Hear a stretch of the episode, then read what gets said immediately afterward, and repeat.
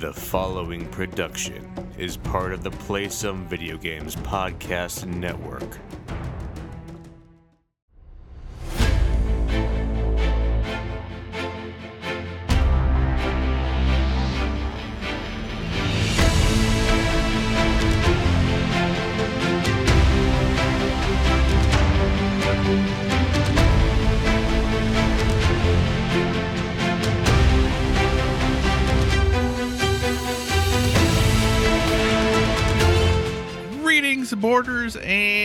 Welcome to Board with Video Games, the gaming podcast that strives for the right balance of coverage for games you play on your table and on your television. We're a proud member of the PSVG Podcast Network and thrilled to be part of the Dice Tower Network as well. I am one of your hosts, Kyle Hyman, and joining me on this co-op adventure, a Lorcana pro in the making, Josh Borboni. How are you doing this evening? I am doing great. Thank you for asking. And how are you? You know what? I am hanging in there. I am sure we will find out much more as we go through the evening, as we go through life updates, all of those amazing things. Because Josh, it's been quite a while since we podcast. Last month we were a little earlier than usual, and this month we're a little later than usual. So everything's just kind of askew, if you would. Yeah. So, speaking of which, Josh, how is everything going since we last spoke? Uh, I think fine, I guess. Uh, uh, what, how do I update this? Let's see. Uh, I'm I'm sleeping again. That's good. Sleep's That's important. new. That's that's like a week old. Uh, so that's good. Sleeping again. Ow! Cat cat's biting me still. so that hasn't changed. That's still happening. Nice. Good to know. Uh, ouch. uh, work's getting worse. Uh, worse but as in less enjoyable or worse as in busier but like it's still you know just work they're they let a bunch of people go, and they're not hiring. Uh, Cool. So it's, it seems like bad news probably coming uh, in the pipeline, but who knows? Uh, you know So maybe they are just you know making you guys leaner so you can more be more strategic with your development of your games i mean sorry we're looking forward to a, a story sorry do you think that's what's happening just making you a little leaner more nimble if you would Uh, no, I don't think Okay. that's what's happening. Okay. but that's okay. Uh, it is, you know, it's a decision I made to leave where I was. I'm still happier I'm not where I was before.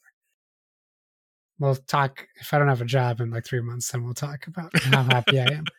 Um, yeah, and then I got we got um a new kitchen table slash island. We got new couches. We got a new rug.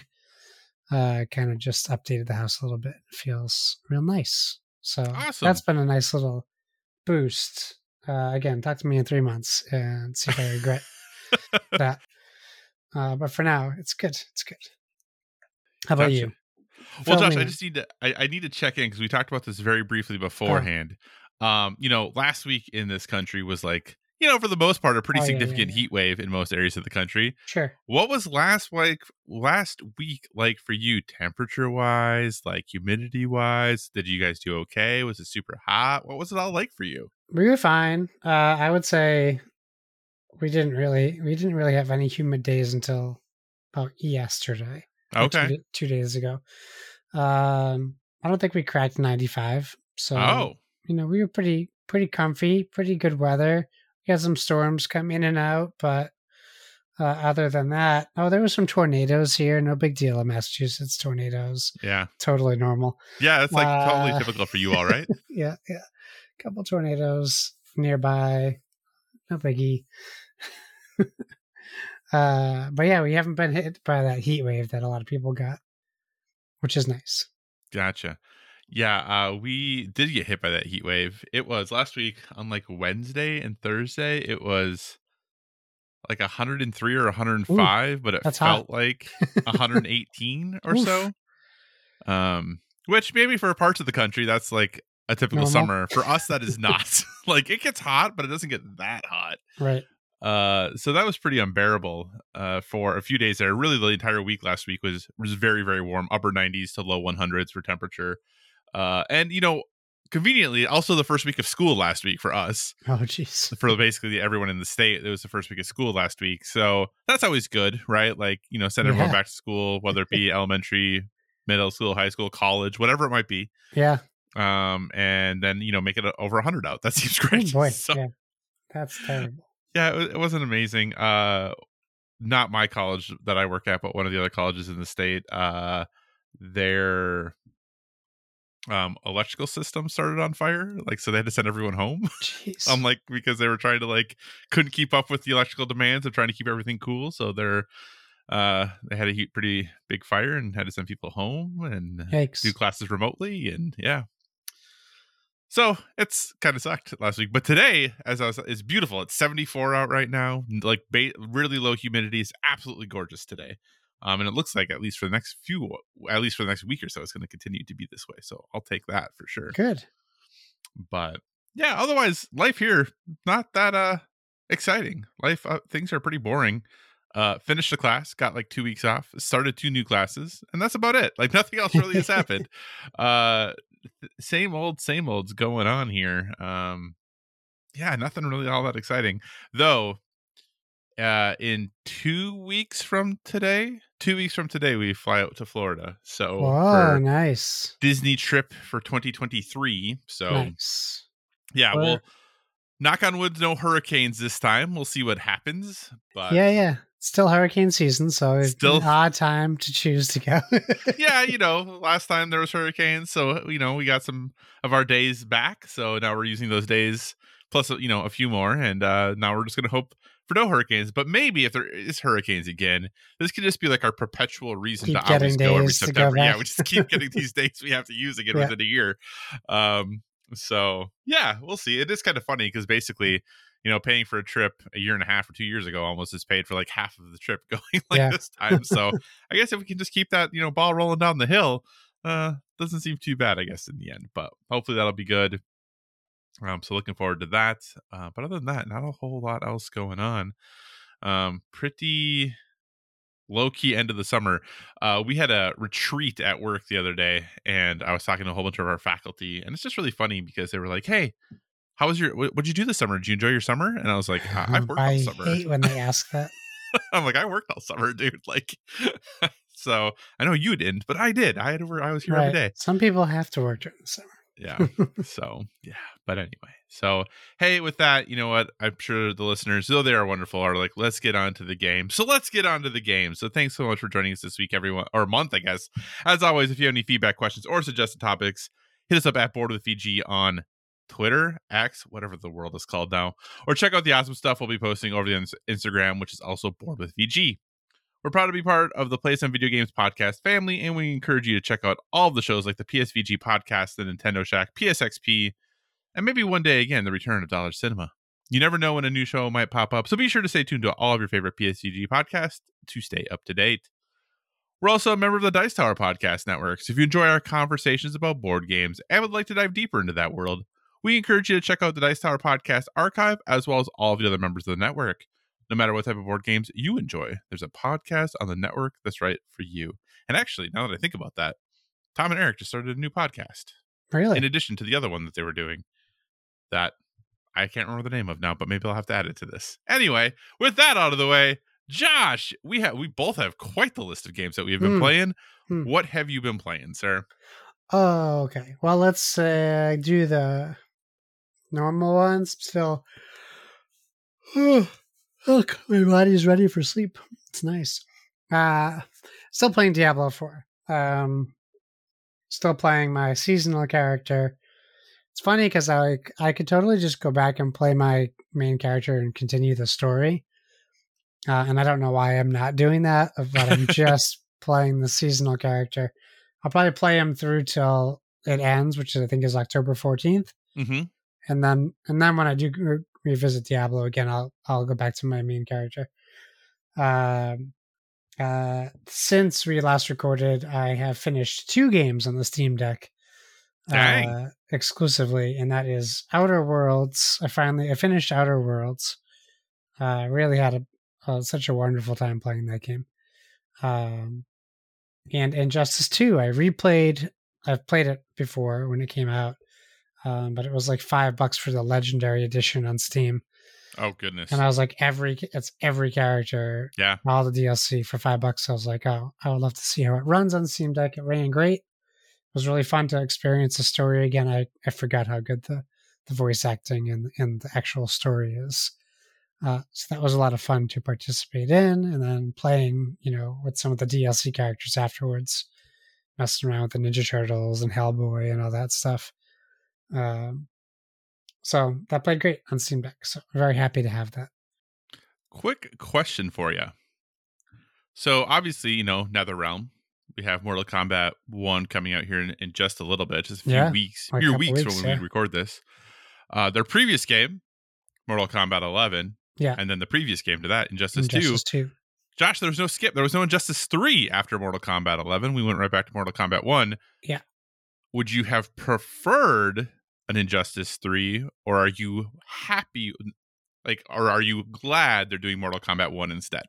I would have been happy with either, to be honest. Um, If you had to pick one though. uh, I re- I don't I really like the direction Mortal Kombat One is going now. I would want to take that back, knowing like Right. knowing yeah. how much we know, but I feel like to have put in Injustice Three to to kind of bridge the gap between would probably made more sense Mhm. um because we just not not too long ago had it Mortal Kombat 11 Aftermath, so Right. we have more Mortal Kombat content way more recent. Um, but maybe they're just trying to put some space in between the DC stuff so they can get bigger tie-ins or more characters. I'm not sure. Um, but I'll be happy when Injustice 3 comes out, but I'll just say I'm happy with uh, MK1 for now. So to kind of go, you know, timeline perspective, right? Like Injustice was 2013, Yeah. Mortal Kombat 10X whatever was 2015, Injustice 2 was 2017, Mortal Kombat 11 was 2019. Now we're all the way to 2023 and we're Yeah. getting Mortal Kombat 1. Do you think we're going to get an Injustice 3 and when do you think we're going to get an Injustice yeah, 3? they he made a con- Ed Boon made a, made a comment about, and I forget it now, so I'm not going to try to quote it, but it was about the development cycle for Injustice Three, and they had decided to spend more time on Mortal Kombat One instead of Injustice Three. So I know it is in the works. I would assume next year is when we'll get it, Oh, you think that um, because I think they've been working on it. I think they've been working on it. Okay, man, that could be a heck of a 2 years for fighting games then with Street Fighter, Mortal Kombat this Tekken. year, Tekken, Injustice next year. Tekken Plus next all year. of, like, Tekken's the- January. Yeah. Yeah, plus all those other fighting games that we don't play, but a very But are big specific group of people yeah. play. Yeah, yeah, uh, yeah, yeah, yeah, yeah. So that's great. Uh, I did also play Cat Quest on the Steam Deck because I told Kyle I would play it. Um, that's all I'll say. It's fine. Oh no, that means you didn't like It's it at fi- all. It's fine. I didn't. I I wasn't a big fan. Uh, I didn't feel like I was ever like doing anything. Like I know I was, but I never Yeah. felt like I had that accomplishment. And then when I, and then it just throws a, something at you that you're just not even close to being able to do, and unless you're paying attention, like you're just trying to f- complete quests is essentially what you're doing, walking around a map, completing quests, and sometimes going into dungeons. Uh, multiple times. In the game Cat Quest, you are walking around completing quests. That yes. exactly. Uh, but if you just follow the quest line, it will eventually kill you. Uh, that is true. You can't it's just actually not that long after the start when it's like, hey, go kill this big dragon. You're like, Yeah, I'm going yeah. to your high enough level. Yeah. So uh, it was fine. Like I don't, I don't not, I don't dislike it. I just don't like it. Mm. You know, Yeah. it's one of those games for me. Uh, but I'm happy that you like it, and I know other people like it. So good for you. Good for you, people. uh oh boy. Speaking of games that people like a lot, Baldur's Gate 3. I'm playing it on Steam Deck. Yes, I'm sacrificing the visual, stunning visuals Dang. to play on my Steam Deck. I'm Still just thinking runs- about how much. Still runs well. I was saying, I'm just thinking about how much stuff is on that screen that you're playing on the Steam Deck. That's Not a lot of like, stuff. It's actually pretty well maintained. oh, that's good. it uses wheels instead of hotkey stuff, so it doesn't really take up a lot of So you just hold in the left bumper and like your wheels come up. So maybe the console versions will be okay. Uh, yeah, I mean, based off of how Steam Deck's playing, I feel like console versions will be fine. Um, I'm really enjoying it so far. It is very in depth, very long. Uh, you know, you're not just going to go complete a quest and then just jump to another one. It's like hours in one quest line. Yeah. There's a lot of dialogue if you want it.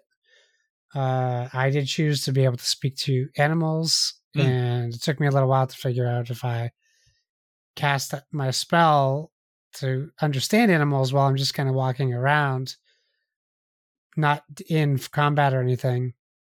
If I cast that spell, I can go up and have conversations with animals that are around. Um, uh, I talked to a red squirrel, uh, and then I killed this him. one you kicked? Uh, yeah, and then I reloaded my save because I felt terrible.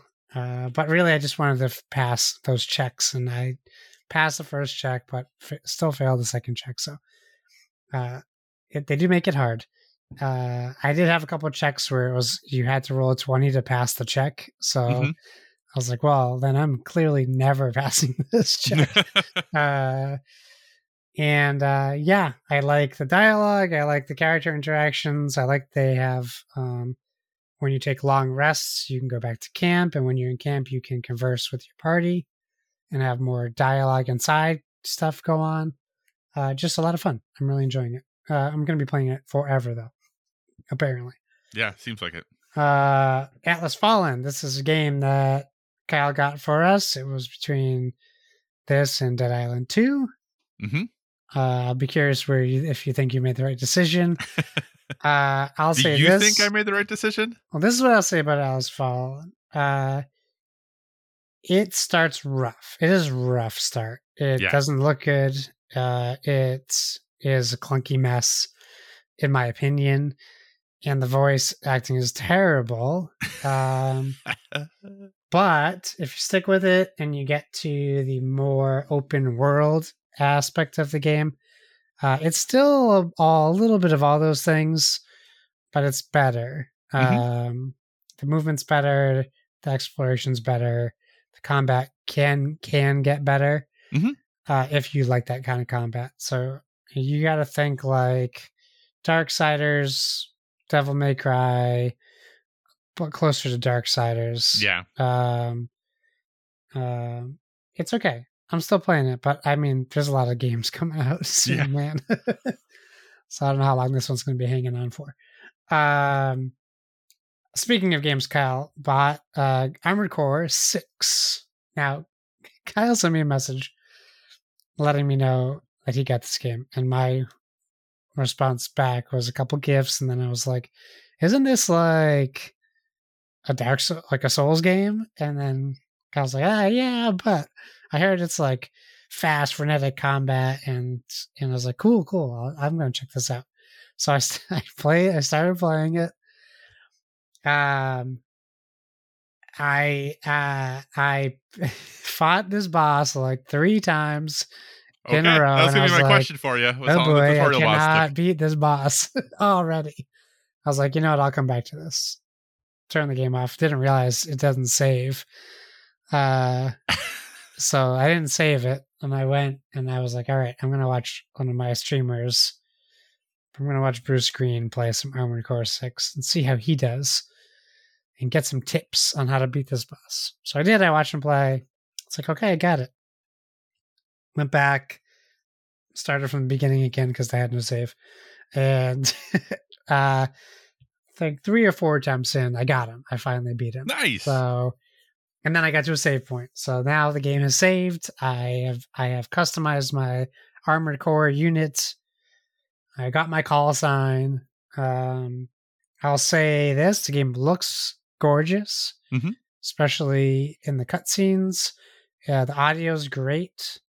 Uh, I say it, it looks great in the cutscenes, especially because you, when you start, you're in a you're kind of just like in a gray and blue plane of existence. I wouldn't say anything is like visually stunning right away, right. um, but you can tell that there's a lot going on hmm uh, under the hood. So um, I'm liking it so far. So I will keep playing Armored Core Six. Uh, now that until I get to the next boss that I can't beat, and then we'll see. We'll see where we go from there. Um, that's everything I think video game wise. Uh, I am also uh, and have played now a couple times. Um, Disney's Lorcana. Um, I was able to grab some stuff for it. Not a lot, but I certainly paid like I got a lot. yeah. Um, and I'm not going to gripe about it. That was a decision I made, and it has been done. Should I have waited till this Friday? Maybe, but then I wouldn't have been able to play it. That's true. Uh, and talk about it. And I'm not really going to talk too much about it, to be honest with you. Uh, it's kind of like Magic the Gathering Light. Um, it is, it is, or just maybe card TCG Light. Mm-hmm. Um, the premise of the game is you have a deck. Uh, you can use in Magic. You have elements. In the Arcana, you have inks. You have silver, blue, green, red, uh, yellow, and bl- uh, shoot, uh, and purple, yellow and purple. Uh, you have items, you have actions, and you have songs. These are other things in the game. Um, all those things play like you would think, except for songs. Songs are new, obviously. Songs require cost to play and they're tip they're basically like actions to to a degree um and if you have certain characters out on the field uh some songs will you can play them for free if you have a character with enough uh ink uh or ink well on them and usually like a song will be like uh, draw two cards from your deck or draw two cards from your discard pile or you know heal every character for two uh, and so the way that the game works is you get a starting hand of seven cards, and on your turn, not including the first turn, you don't draw cards on the first turn, but every subsequent turn you will draw cards at the end of your turn. Uh, but you'll play an ink, and then you can play a card. An ink is your mana cost, if you're thinking like magic and you play your ink face down into your ink well. So when you play a card into your ink well, you do not get those cards back.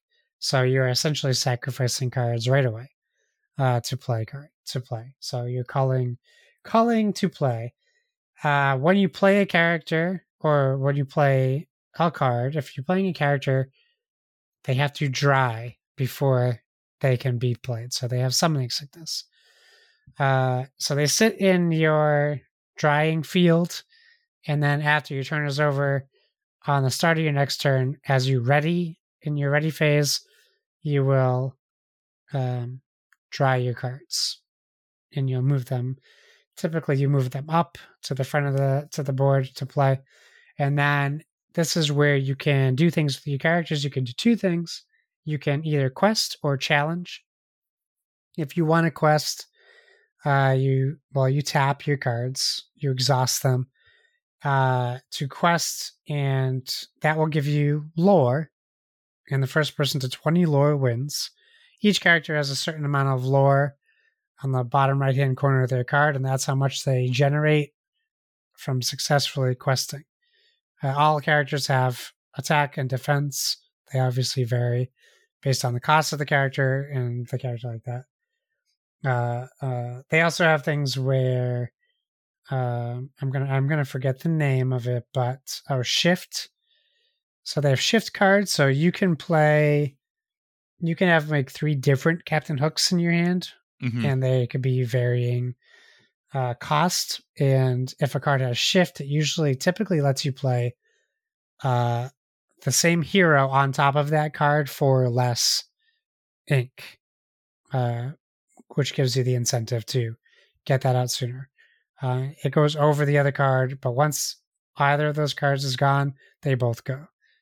Um, and then comes into challenging. Challenging is essentially attacking your enemy. And when you challenge, you also exhaust your character, and that character will deal damage to a chosen character on the opposing side, but you will also take damage based off that character's attack as well. Uh, very standard card TCG card game play. Uh, even like Keyforge has this very like similar attacking. Um, there are cards like um uh, ambush or I'm forgetting the phrase I want to use maybe frenzy, but like uh, Pascal from Tangled, you can't attack him unless you have his thing. I forget what it's called. But you That can makes you only quick. because if it, remind me if I'm or correct me if I'm wrong here because you can only attack cards that ha- are questing, right? Like they have to be exhausted for you to attack them. Correct. I, I believe you're. I think you're right. I think you can only you can only attack questing characters. Uh, I think you're right. I think we did look that up. Yeah, we might have we might have done that a couple times, uh, not realizing we did it wrong. But Yeah, uh, I would say this um, for my wife, who's only ever played deck building games. hmm She picked up very quickly. She kicked my butt the first game. we did identify that it is a deck balancing issue, though, um, or it's uh, we aren't playing the other deck correctly Mm, issue. Right. Um, so we the next time we played, we swapped starter decks, and same thing happened. The deck I had, where I got my butt kicked, she got her butt kicked. Gotcha. So then we decided um, to build a deck together. So I showed her how to build a deck. We went through that, and I think we significantly fixed that deck for the way we play. right. Um, and we'll build another deck too with the other starter deck until the regular ones come out, and I'll buy the third starter deck we don't have yet. hmm Um, but so far, so good. Really happy with the game. We already got an enchanted card in our first few decks that we bought, or packs that we bought. Um, we're not going to sell it. I know that everyone's trying to sell Lorcana cards right now. Uh, we're going to hold on to it, and it's in the deck. It's getting played, so it's only moderately sleeved. It's in a very small sleeve, so it's not going to be worth anything, which is fine. Um, but people are trying to sell for like 500 bucks right now. Dang. I'm like, hey, I'm just not going to put the time and energy into doing that. well, especially that Uh, like yeah. in like a week, not even like on Friday, you'll be able to get these at. On actually, some WalMarts are already selling them early. I saw, yeah. I Yeah. checked I checked one of my local Walmarts to see. But yeah, Wasn't like it? you can already, you'll be able to get packs for regular price. Though apparently they're not getting very many. Is the word on the street? Sure, that's what I've heard, yeah. So cool. Uh, do you think you know in six months you're still gonna be playing Lorcana? I, I you know, that's a good that's a good question. I I don't know. Um I, it all depends on if my wife wants to keep playing, Mhm. honestly. Uh I think what I would like to do is I'm gonna get a box and get a and get some good set decks set up, and I think I would like to keep. I have like the storage box, and I would like to keep that close to an active area of the house. Yeah. like kitchen near the kitchen table or something. That way, it's more in sight, and maybe we'll be like, oh, let's play a quick match or something because they're Right. not long either, which is nice. Um, and obviously, you can just change the amount of lower it takes to win if you want to play Mhm. a shorter game, or you can double it if you want to play a longer game. Yeah. Um, I think I would, uh, based off of how it's gone so far, I could see us playing it again more often. Six months is tough, but I, I would, I would say, I would say so. Yeah, I do wonder what they're gonna do for because I know they've talked about organized play a little bit, but I'm wondering if it's only going to be at least for a while pre-constructed decks, or they are going to do like Yeah. draft formats and things like that. I'm gonna have to ask you to look for some cards, some exclusive ones for me in Disney. oh, I'll see. what- Yeah, I'm happy to take a look. I'll let you know. Like, get me those Um, promos while you're down there.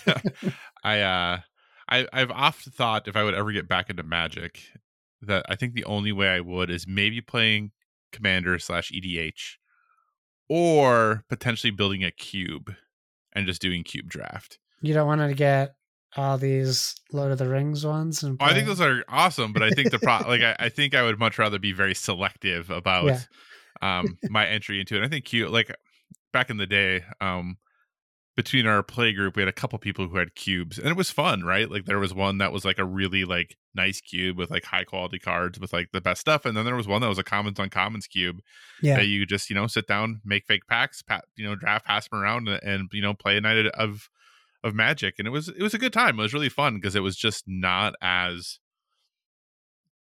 stressful as high like cost of like oh I got to go in and pay my entry fee for my draft, and then you know or if I'm going to participate in FNM, have make sure I have a reasonable deck to play with.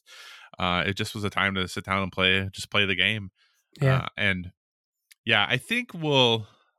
My partner's in on getting Lorcana, but our FLGS is here got some, but didn't get a ton. But luckily, we're not like they were just charging retail. They weren't charging Really? anything extra. Yeah. Wow. Um, our both of our FLGSs here are pretty. One of them especially is very very um customer friendly. Like they never like even their board games are below retail price or yeah below MSRP. Now they're not as good of a deal as if you are going to buy them online. Yeah. Um, but it is definitely like they, he gives like ten percent off MSRP for like all Nice. of his board games. So he has a much smaller offering of games though, so I don't tend to go there just because there's fewer to get pick from. yeah. Um, but yeah, they both went through all their allotment very quickly. Sure, though, so. yeah. But cool. Anything else you've been playing then, sir? I'm back in Pathfinder. I'm back at it. I had a couple months off for life stuff. Um, but those guys don't listen to our podcast anymore, so I don't have to talk about it. it's nice to Happy it's to nice to get it's nice to get back into it. Um, my character was dying, so I spent our whole last game just making, like, just trying to get back off the ground. Uh, but it was nice to to be back in the group, listening to what they're going through. So that was fun. Excellent. Glad Yeah. glad you're back in it. Same. All right. So for what I've been playing, I have quite the extensive list here of things. Most of them pretty quick things to cover though. Um so last time we had podcasted, I talked about how I was playing Cat Quest, which then obviously encouraged Josh to try Cat Quest and he tried Cat Quest and obviously does not like it as much as I like Cat Quest, but I did finish and beat Cat Quest. Uh, and then I continued to play it until I got the platinum trophy. So platinum acquired, Cat Quest done. Uh, Cat Quest 2 is still installed, but there's a very specific thing I'm waiting for to play um, Cat Quest 2, and we'll talk about that a little bit later. Cat controller. A cat controller. That's right. um, so Cat Quest 2, I like I said, Cat Quest, I really enjoyed it. Obviously, more than Josh did. Thought it was a fun, awesome, like just a, a fun little game to run around, do some stuff in.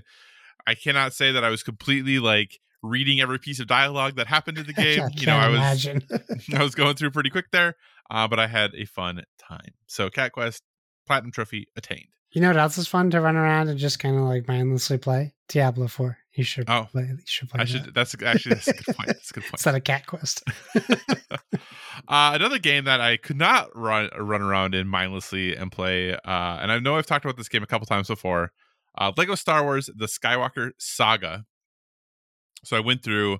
Uh, my partner and I have been playing this game for a long time. We actually went back and looked, and the first trophy we earned in it was like December twenty sixth, I think, twenty twenty two. Um, and sorry, listeners. Josh is trying to fix his headset, and it's the most ridiculous thing I've ever seen. It's amazing. sorry. Oh my gosh! Too bad we don't do this show live because that is so good. It looks great, Josh. Just go with it. It looks great. Um, but anyway, so Lego Star Wars. Uh, so we've been playing this game for a long time. Uh, many many uh hours played, but finally platinum trophy attained. We got you the platinum, trophy. that game? We platinum that Are you game. kidding Josh. me? The platinum trophy percent. Uh, number so percent of players who have played the game who have the platinum trophy. Two percent. Yeah, that sounds about right. You had to get everything. Yeah. You know how many uh, Kyber bricks are in this game, Josh? I can't even imagine. I'm just thinking about how many characters there are. There are like Forget 380 Kyber characters. There's 380 characters. There's 1,200 Kyber bricks. Oh my goodness. It's like getting all of them, every the Riddler trophy. Uh, Josh, guess how long this game took us? And it's not it's not like completely obscene, but it is a long time. 80 hours? That's exactly right. It took Oh, us 80 hours to get the platinum trophy. That's insane. Yeah, that's too much time. So, but hey, you know what? It was time spent together. It was a good time There overall. Yeah. Um, and now that that is done, that means the next game we're going to play is Moving Out 2. So Oh, jeez. that is downloaded and ready to go. We did get the platinum in Moving Out 1. So we'll see if we can do it in You 2. guys We'll are. I you guys are a strong couple. I, my wife and I would not survive that game. We also got the platinum. I think we got the platinums in, um, The cooking one. yeah. I think Yeah. in 1 and 2. I can't play think. that with my wife either. We tried to play uh snipper clippers together and we Oh, couldn't yeah. play that together. yeah, I think we got the platinum in Overcooked one and two. I think, I think we did. Um, but yeah, so moving out to next on the docket, we'll see what happens as far as that goes. Uh, in addition, so one of the PlayStation Plus games for August was PGA Tour 2K23. Hmm. Um, back in the days when I was a young man, golf games were like some of my favorite games. It's actually Yeah. very odd. There was a time in my life where the most common games I played were golf, Madden, and FIFA. Those sure, like the I only think we all went through that phase. Yeah. Yeah. Uh, so I, you know, I've kind of dabbled in golf games here and there since then. Uh, but I was like, you know what? This is, you know, part of PS Plus. What the heck? We'll download it. We'll play it. Uh, I'm really enjoying myself. I'm having a great time playing PGA Tour 2K23. Now, one thing I will say that's very annoying about this game is it is impossible to not have realistically multiple ads thrown at you during this game Yeah. every time you log in, add to buy something in the store. You go like then to your character, and if like you ever quit out of like your my career, another ad to like buy something from- like constant ads to buy things from the store. It is Yeah. and like even when you get your progress for like winning your you know playing your match and winning it or whatever, there's like a little indicator. It's like, hey, if you buy this thing, you'll get twenty percent. And you're like, come seriously, everything you do, they want you to buy something. Yeah.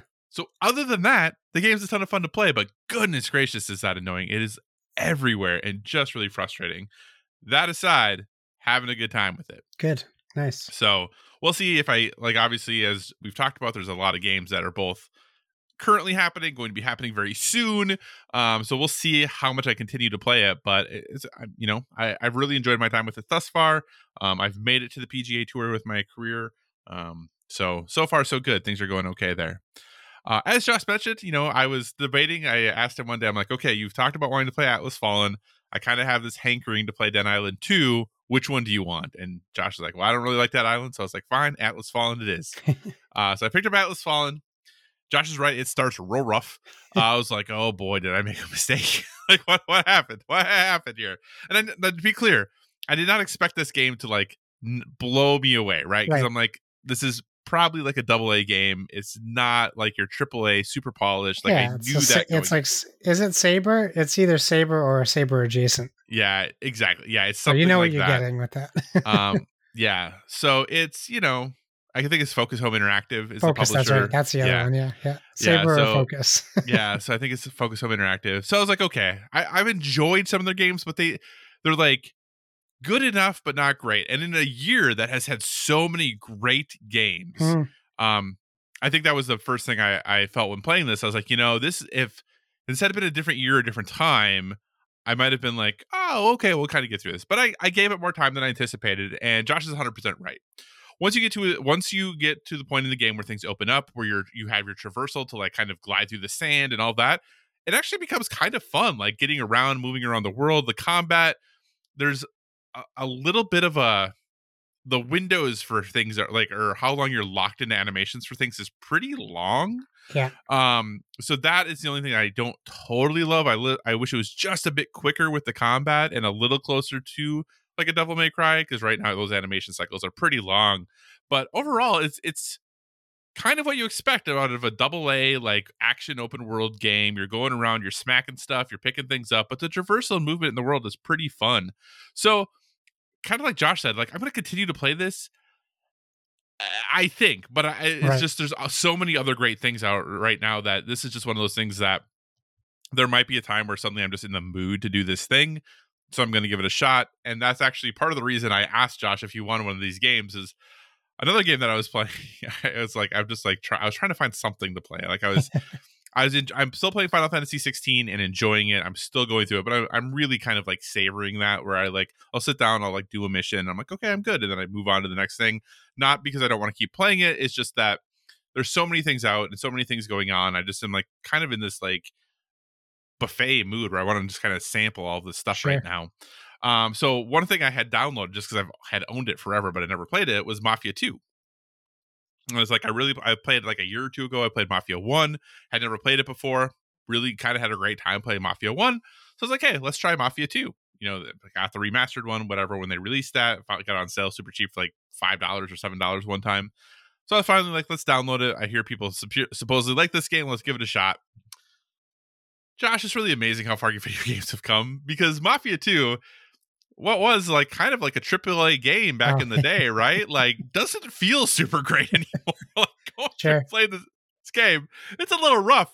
Um, just the, and I know it's remastered, so it's not going to be perfect, but like, even just like the audio mixing is really bad. Like, there'll be like music playing, but audio, but dialogue happening, but the music is so loud compared to the dialogue, Ugh. you can barely hear it Yeah. um and just the movement super like kind of stiff and the shooting is horribly stiff um but you know it's kind of got that i don't know cer- certain thing that's just pulling me along so i'm only like three or four chapters in uh, I don't know when I'm going to go back to it. It has the one thing that really annoys me, actually, that Naughty Dog games often do is that they have reload on like R1, and which just really Oh, bothers me for some yeah. reason. Um, but yeah, other than that, it's it's fine. I, I definitely enjoyed Mafia One more at this point than I've enjoyed Mafia Two for how far I am into it. Um, but you know, we'll see. With so many other things coming out, I don't know if I'll get back to it. But I haven't deleted it off my hard drive yet. It's Yeah. Still there at least. Did you ever play Mafia Two? No, I did not. I missed. I missed that on the Mafia games. Yeah, and that was kind of like I was trying to kind of fill a hole with Mafia One. I was like, oh, two, I'll play these because I, I played three, but I never played one or two, so I was just trying to fill that in. Because I always tell myself too that I'm going to go back in and fill in my Yakuza hole, but like, poof, Your Yakuza. I don't got that huh? many. I don't got that many hundreds of hours. Um, uh, and then Josh said, I, as Josh said, I did pick up uh, Armored Core Six: Fires of Rubicon. What a cool name for a game. Uh, I had never played an Armored Core game before. The only thing I really knew about Armored Core games is that when people played them back in the day, they like flipped their controllers backwards. Like that's the only thing I really know. Ah, what?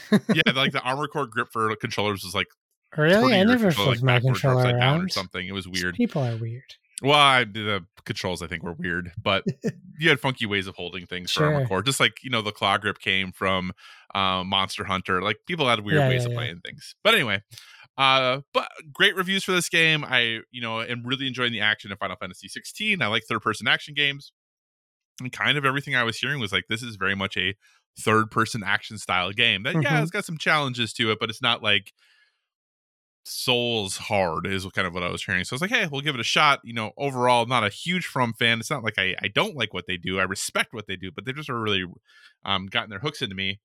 Uh I'm really enjoying this. I'm having a good time with it. it. I think this is more of like what I would look for in a game that has challenge. Yeah. Um, it's something that is a little faster paced, a little quicker, um, where you are kind of ha- doing just these ridiculous things all the time. You know, I don't want to brag. The tutorial boss, I beat it on my second try. No oh, big deal good for you. but yeah, I'm just really having a good time with it. I do think that the fact that these are the missions overall are pretty short, Yeah. um, and that you can go in, do the mission, um, you know, finish it up, go back, do some upgrades if you want to, jump in and do another mission, or just call it good for the night. You can kind of very buffet style. Like if you want to play for 15 minutes or five hours, you're able to do anything in be- that and anything in between. I also really appreciate the fact that though there is some challenge there, like if you die, like restart your checkpoint, you have like all of your healing items back, like you just restart Yeah, and go. yeah. Like the the challenge comes from I think eventually, yeah, there is still some challenge to learn about how to do it, but I it seems like the big challenge is like being able to S rank everything. Like that's Yeah. really where the the challenge comes from is how good of a score do you want to get, how much money do you want to earn, how much you want to be able to upgrade your stuff. Um, not just purely from like get good, um, but very much like, hey, yeah, here's some try, try it again. You went, it didn't work, try it again, um, which is pretty nice. So really enjoying it. We'll keep playing it. I don't know if I'm going to get beaten by the first, uh, but that was the goal. I don't know if that's going to happen because you know the first, then we have this other game we got to try playing. Still Are you Mortal- excited for Mortal Starfield? Uh yeah, I am. I, I am excited f- after Outer Worlds. Yeah, I'm excited for the possibility that I might like this game. Does that make sense? yeah, no, abs- it absolutely does. because It- there on paper there's no way there's no reason for me to expect to like this game Right. based off of my experience with fallout and Elder Scrolls. But however, not not I should say Skyrim because I did used to play the older Elder Scrolls games and Morrowind games, and I liked those. And then I've been hearing this is closer to an Elder Scrolls style. Um, I don't know if Todd Howard said that or I somebody think it was else. Phil Spencer said it Oh, was Phil Oblivion, not Skyrim. Uh, yeah, so that makes me more like excited. I mean, I got us the early access thing. Yep. So we could play early, which you know gives me time to figure out is this going to be a big game for me, or am I just going to jump right into Mortal Kombat? um, but I'm I'm excited for the possibility that this is going to be just what I want, like another Mass Effect. like, what would this have to be for you to not just jump into Mortal Kombat? Like, I can't imagine what that game is.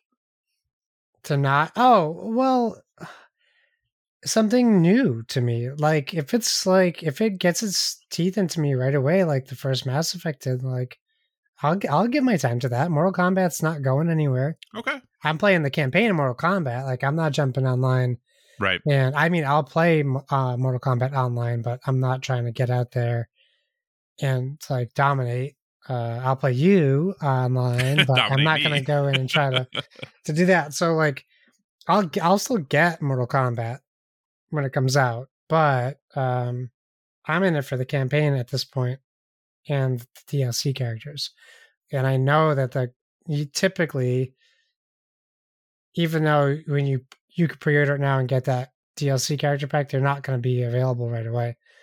So you know, I I don't have to worry about building them up um, either.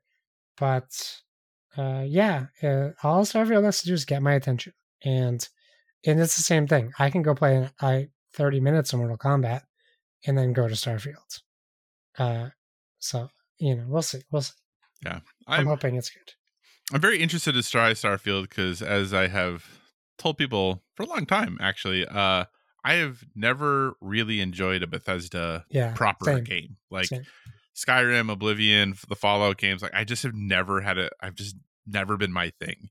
Um, and it was kind of interesting because when, as a you know primary PlayStation gamer, when Xbox bought Bethesda, everyone's like, "Oh my gosh!" I was like, "Ah, really not that big Yeah, of a deal. Like, I just really don't care that much." Yeah. I do love MachineGames. Like, I love their Wolfenstein games very, very much. Like, both those games to me were amazing. I still remember the feeling I got playing Wolfenstein 2 towards the end of that game, and like how like into that game I was. So they definitely have you know studios on their umbrella that I really like, but yeah, I just have never really enjoyed a Bethesda RPG before. I think Kevin Austin brought up like you know in the Discord saying like, well, it'll be like, why do people think this is going to be a, different than what other Bethesda games? And I'm like, Yeah. I don't, you know, I, I don't know that it's going to be. I feel like it's probably going to have a lot of elements of different Bethesda games. Yeah, Um, but maybe my cha- my tastes have changed, right? Maybe this is finally the one where that aligns with what my tastes are. We'll wait and see. Uh, maybe my tastes have changed enough. I'm I'm very interested to find out. So, yeah. I mean, for me, like, I just think of Tears of the Kingdom, right? Like, I have no excuse to not try uh, a game again because on again on paper, there's there was no reason for me to ever play Tears of the Kingdom, Mhm. um, because of how much I do not like Breath of the Wild, and probably still don't. Uh, I I think having played Tears of the Kingdom, I don't know that I could go back to not having the abilities I have in this one. It does seem that actually the fact that you don't like Breath of the Wild makes you more likely to like Tears of the Kingdom because it seems like a lot of people really prefer Breath of the Wild still to Tears of the Kingdom. So then, then, then that does make sense. Yeah. So at least that is my gauge in reading things online. Well, then Not I that they- hope all the Bethesda fans hate Starfield because that means I'll like it. that means that you'll like it. Yeah. Um, and then finally, just on the tabletop, uh, the one game that I played, What a game! Journey, What actually wasn't it. I was very bummed. Uh, was Tokyo Highway. Yeah. So uh, I know Josh has talked, or I think Josh has talked about Tokyo Oh, Highway yeah. on this podcast before. Yeah. Um, dexterity game where you're just building some highways of you know Oh, yeah, simple. it is right. Just um, so on your turn, you basically have uh what amounts to a popsicle stick and then some um uh discs that you can use to build uh towers and you're connecting building a highway of like okay from going from the last one i built the tower that ended there you have to either build your next tower one higher or one lower than your previous tower and build the connect the road to it and anytime you go under one of your opponent's roads that has not got been gone under before or go over one of your opponent's roads that has never been gone over or like above before, you get to put a car or two if you go over two um, on it, and the first person to get rid of all 10 of their cars wins. I will say the first time I ever like saw or when I heard about Tokyo Highway, I really didn't understand because I was like, I didn't understand how you put cars out because I was like, well, why would people like build their things like in and out, in and out, in and out? and even when somebody explains it to you, you're really like, I don't totally, totally get it. But once you play it, you're like, ow, this is why you have to like build like all over like and around each other because it doesn't, you know, because otherwise you're never going to do anything. Right. Um, yeah, I liked it. It was fun. I don't know that this is a game that I'm going to uh actively be like, I want to play Tokyo Highway tonight. But maybe if we have just played like a really long, grindy um Euro game and we have want to play one more game to end the night on, like I think I would sit down and play Tokyo Highway. Like it was a good time. I enjoyed it. It's not gonna get like culled from my collection. It's definitely gonna stick around because it is unique. There are other dexterity games that exist, but none of them are really like this. Like most dexterity games are like flicking things or pushing things yeah. Or trying to stack things. And this is a little bit of an element of stacking, but it's much more like how can you spatially figure out how to like put these things all together um, in a way that allows you to go up, above, below, um, and kind of all that good stuff. So it was a good time. Um, I won 10 to 9. Like it was very, very nice. close. Uh, but I, I really had a good time with it. Uh, again, not going to be like, you know, the primary game we play any night, uh, but definitely going to be sticking in the cr- collection. So if that sounds interesting to you, if you want to have, you know, if you, using tweezers to play a game sounds like yeah. a good time, uh, maybe check out Tokyo Highway. Do you still enjoy it, Josh? Does it stay, stick around in your collection? Uh, you know, I, I, I think I really like it. I think it stays, it stays around because of its uniqueness. Yeah, I would like I would like to play it more. Um, uh, I can't introduce it to the family though; it's too complex. Yeah, so it has to. It would have to be with like a group that was like, "Hey, we want to do dexterity games on our game night," and I'm like, "Great, I got all these ones. Let's let's try one." Let's I hear you. Yeah, this is definitely not. A, I don't think a super kid friendly game. Oh no, definitely not. You it'd be a frustrating game if you played try to play this with kids. Yeah, yeah, yeah, yeah.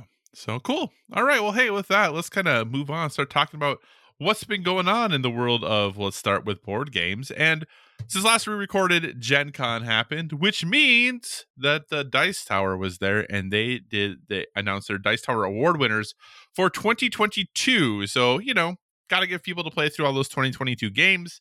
Um, so the in at Gen Con 2023 during a live show, um, the Dice Tower announced their award winners. So we'll kind of go through these. There are a decent number of them, but we can go rather quickly, I think. Yeah. Um. So to start things off, best welcoming game, the winner was Flamecraft. Any surprise there, Josh? Actually, yes. Okay. What were you I thinking feel, that was going to win? I, you know, I mean, obviously, I've been hearing a lot about Ready Set Bet, but um, I figured Boop would win because of its popularity and its ease yeah. of learning versus like we have we have Boop, which we've played, which we like. We also have Flamecraft. We haven't played it yet, but because it's a little kind of uh, overwhelming looking, um, just in the setup itself. So that that might like that didn't come across to me as like the most welcoming. But again, we haven't played it, so that doesn't right. mean squat. Yeah. Um, there is a. Have you seen the Halloween cover. version of Boop? Yeah, my wife is tr- dying to get it. yeah, uh, listener, if you want to get Boop, the Halloween themed one is called Boop, which is yes. pretty funny. so yes, but best welcoming game was Flamecraft. I agree. I think that it went to actually for any of the games that were dominated Akropolis, Boop, Ready Set Bet, Trekking Through History. None of those. Uh, maybe Trekking Through History would have surprised me. Um, but Akropolis, Boop, or Ready Set Bet, I don't think any of those would have surprised me had they won. But also Flamecraft just really seems to have, especially for the hobby board gamers, uh, their ear, if you would, when it comes to here is a slightly more le- lighter weight game uh, that quote unquote gamers still really like playing. So. All right. Best expansion then. Uh, the winner was Dune Imperium Rise of Ix, beating out, you know, another Dune Imperium expansion, along with Star Wars Outer Rim Unfinished Business, Viticulture World Cooperative, and Wingspan Asia. Uh, Josh, so any surprises with Dune Imperium Rise of Ix winning? No, that seems to be the the that seems to be the Dune game. So uh, makes sense to me. Yeah, the only thing I thought might happen here is since there was two Dune Imperium expansions that they might split the vote, but apparently Rise of Ix is the the one people like, so that's good. Uh, and why? Well, I don't know. Maybe the, for a couple of these, I guess there's a, some really good games nominated for all these. So best party Yeah. game then the winner was Ready Set Bet, Yeah, uh, beating out Blood on the Clock Tower, Feed the Kraken, Green Team wins, and Phantom Ink. Thoughts on Ready Set Bet, Josh? I, I I'd be interested to play it. Um, I don't I don't know. I don't know that I have like necessarily interest in the theme. Um, but I'll I'll play it if it, if it's around. I'll play it. I I mean I have Phantom Ink. I think Phantom Ink. is a fantastic game, so I Yeah. would, I would have picked Phantom Ink. Yeah. Uh, I kind of thought Green Team wins might be able to steal it. People seem to really, really enjoy that game. Uh, Blood on the Clock Tower. Uh, people who like Blood on the Clock Tower love Blood on the Clock Tower. Uh, but I, I do think there's maybe enough people who are like just because of that are not super into it. Uh, that that was gonna be tough for them to get. Uh, best solo game was Return to Dark Tower, beating out Batman: The Dark Knight Returns, Frostpunk the board game, Heat, Pedal to the Metal, and Wayfarers of the South Tigris. Josh, any thoughts on Return to Dark Tower taking I- home best solo game? I wish I backed it. That's all my only thought. I wish I owned it. God, I that game don't is so own it. expensive now. Whew. Whew, whew, whew. Yeah, I kind of went through that too, but I just don't know that I'd ever really get it played. So, and you but know, you could play it solo. You can. You can clearly play it solo. I don't even know if that would happen because if I'm playing a game by myself, I'm probably playing a video game. All right. Best two player game Splendor Duel, beating out Beer and Bread, Boop, Caesar, Seize Rome in 20 minutes, and War of the Ring, the card game. Yeah. Uh, seems like many people feel like this is the best version of Splendor, similar to Seven Wonders Duel being the best, best w- version of Seven Wonders. Uh, thoughts here, Josh, on Splendor Duel winning best two player game? Good for them. I'm gonna have to get it now. Uh, I was going back and forth on this, but it seems like this is a, a good one. So we'll probably have to pick it up. same situation here. Uh, the partner is actually not a huge fla- fan of Splendor. Doesn't Oh, really like it all that much. Alright. Thinks it's a little too meh.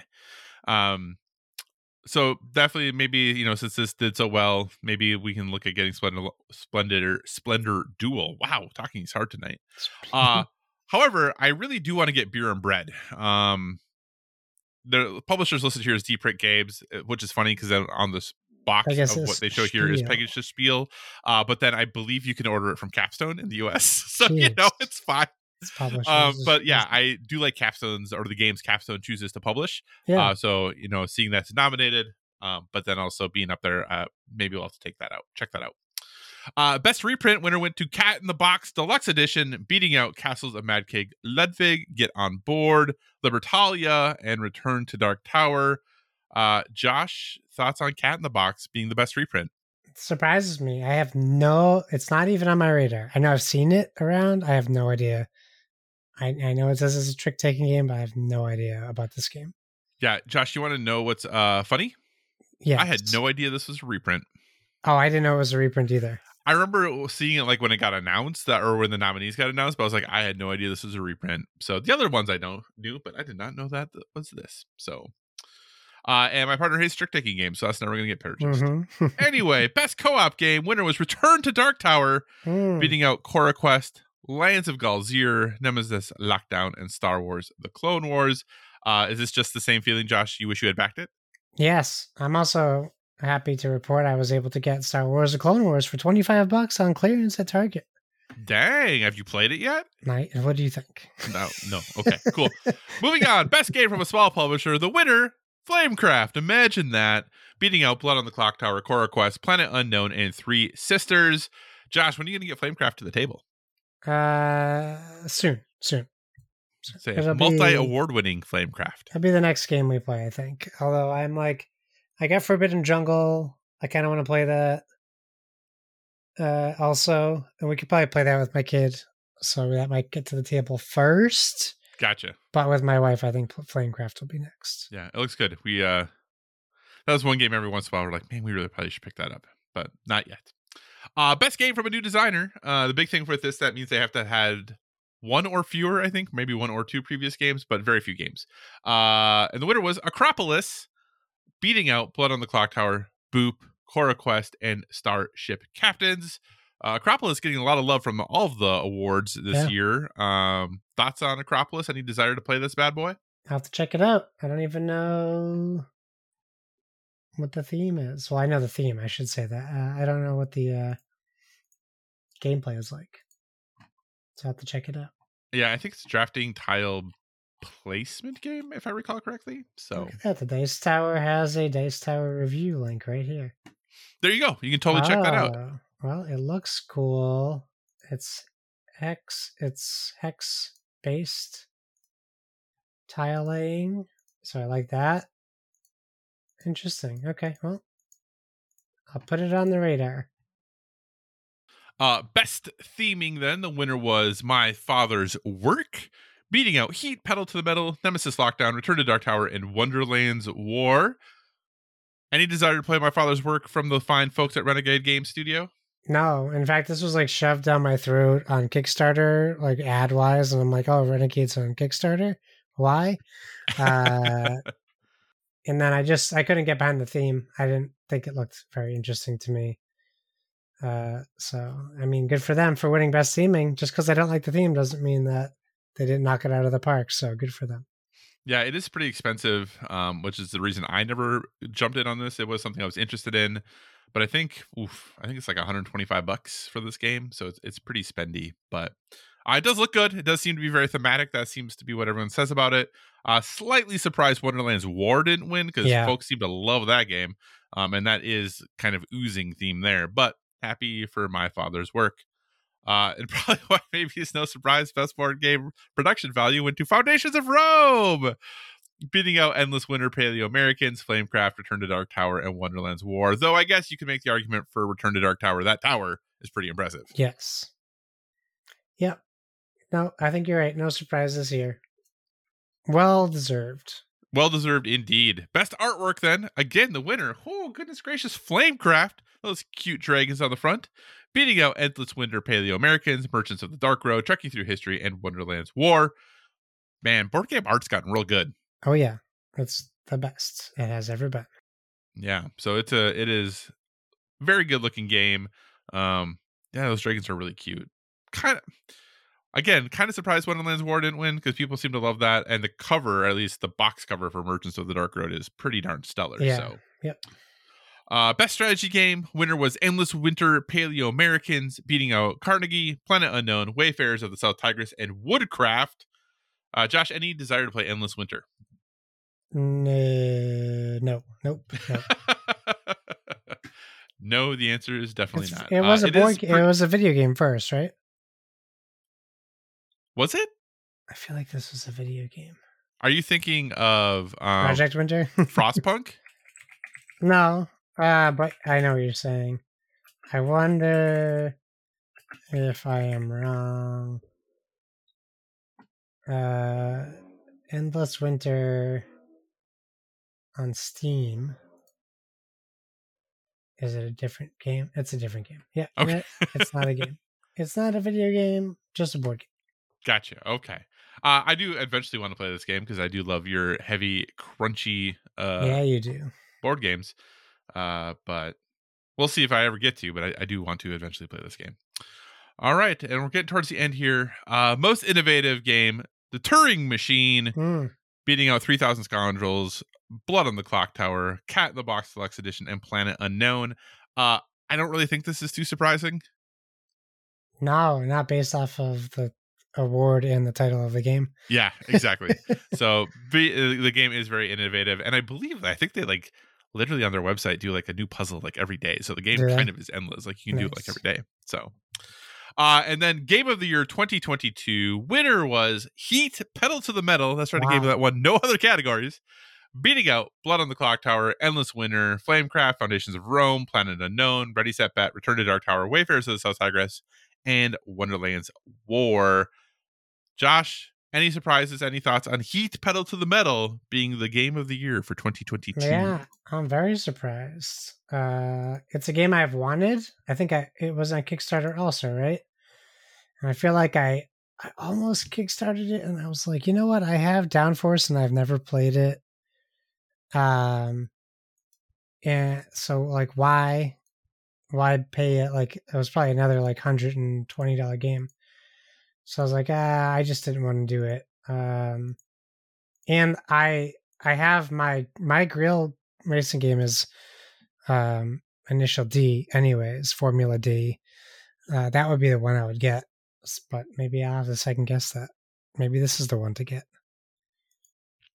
Yeah, uh, I don't. Was this on Kickstarter? Because this is a Days of Wonder game. Do they kickstart their games? I feel like that, that's what I'm thinking. Um, I- you Maybe it was. I don't Uh, remember. He, But all I do know is that I've been trying to buy this game for like I don't know, eight months. oh It's been out of stock everywhere forever. Like you cannot find this game. It is just sold out everywhere and has been for a very long time. Now, has there potentially been a restock in there that I missed? Very potentially. Uh, but goodness gracious, this thing is so hard to find, and it just yeah, just can't find it anywhere. Yeah, maybe it doesn't look like it was on. Maybe it was just getting ads for pre-ordering it potentially, and that's why I got confused. But yeah, it doesn't look like uh, it was a Kickstarter. So yeah, but hey, if you can find it, more power to you. Um, because right now you can buy it on eBay for like two hundred dollars. But yeah, trying to find it, you know, retail I think is seventy five. I think you can buy it at most places for like fifty or sixty, and or you can buy it on eBay for two hundred right now, or just try to wait until the thing gets restocked. But it's been out of print for a long time. We've been trying to get it, and or I should say between print runs for a long time. It just cannot track that bad boy down. So Oh, you can go to Zatu Games. You could pay 80, 78 bucks for it, but right now they have a promotion: buy three games, get three percent off. wow. What a deal! what a deal indeed. What a deal indeed. Okay. Well, hey, Josh, any final concluding thoughts on the Dice Tower Award winners in 2022? They did it again. They did the awards. Good they did them. do the awards again. Speaking of the Dice Tower Awards, as I said, they were uh, presented at Gen Con 2023. And Josh, it sounds like Gen Con 2023 was a huge success. Gen Con's back. That's what everyone was saying. It is. Gen Con's back. Gen Con is officially Con is back. back. Uh, so from our the good folks over at Dicebreaker, the title, the story title says Gen Con 2023 breaks event attendance record with over 70,000 visitors. Josh, Yeah. so what would it take you, Josh, to go to Gen Con? Not much. I was just thinking about it when watching these videos, and I was like, I think I want to go to Gen Con. Okay, uh, I know it was packed, but with that news, I think we'll we'll settle it down next year because people will be like, "Oh, I don't want to go with that many people." So I think it might plateau right around where they were, maybe like sixty thousand. It's big. Uh, they have a lot of space, which is nice. They use all the space they have. Um, so it sounds like it was a good success for them. So uh, I would love to go. I can't go next year because uh, we're planning a Disney trip for next year. So maybe 2025 will be my Gen Con. uh, so Gen Con 2019, it was the previous record, which was just under 70,000 folks. Um, when Gen Con returned in 2021 after um, COVID, well, after you know what I mean, Yeah. uh, it had 35,000 people. Last year's 2022, the attendance was up to 50,000. And this year, back all the way up to 70,000 folks plus. Um, so it does seem like Gen Con is definitely back. It is kind of always neat when watching Gen Con. Um, just seeing them like play board games on the Colts football field. Like it's just such like a like a Very cool. weird, like neat thing of like, hey, they play football there usually. Like people are running on that field usually, but now today people are sitting there Yeah. playing board games. Doing no physical activity. That's right. That's right. So, um, Cool thing this year too. Um, according to Gen Con PR, the attendees and convention partners raised nearly thirty-five thousand dollars for Indy Reads, a nonprofit organization that supports literacy in and around air uh, in and around Indiana. So nice, very good th- work being done there. So that's cool. Um, hey, look at that. The, that bell uh, card is the card I have.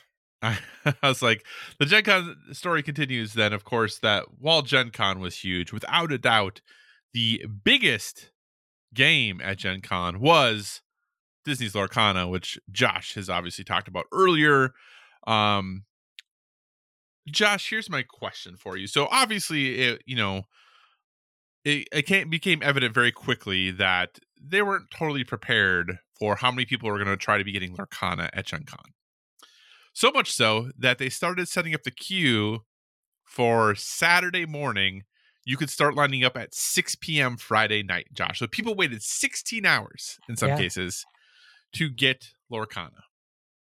Where when they could have waited, oh, I don't know, two weeks and gotten it at their friendly local game store, or about a month and get, picked it up at Target or Walmart, right? right? So, Josh, here's my question for you: How long would you be willing to wait in a line for a game? Assuming it is like the thing you are wanting, like your most anticipated, like let's say the next Mass Effect, whatever it might be, how long are you willing to wait in line to get that thing? I think the problem with this is those people who waited in line that long are are just people who immediately posted cards for like fifteen thousand dollars on eBay. Right. Not all of them. Obviously, there are people that waited in that line that were excited for the game, but I mean, you lose my sympathy once I know you're just trying to sell those cards, which is kind of a real bummer. Um, which is which those people are the reasons why local card stores are charging so much for their cards, and that drives me crazy as well. That being said, um, I have waited for consoles overnight, so I guess I would have to say I'm old, I'm too old now to do that. I couldn't do that now. not because I would like I can I can do it. I do extra life every year, but I right. just have a kid. Like I I get no reason to camp out for something I won't be able to play whenever I want. I can only play at certain time of the day. Yeah. Um, I think now there isn't a, a time. I wouldn't wait longer than thirty five minutes outside of a building for anything. um, and I say that sincerely. uh, I wouldn't. uh an hour is even pushing it. Yeah. For like the longest I would wait. Uh I don't need anything anymore like that. I'll wait. I can wait. Yeah.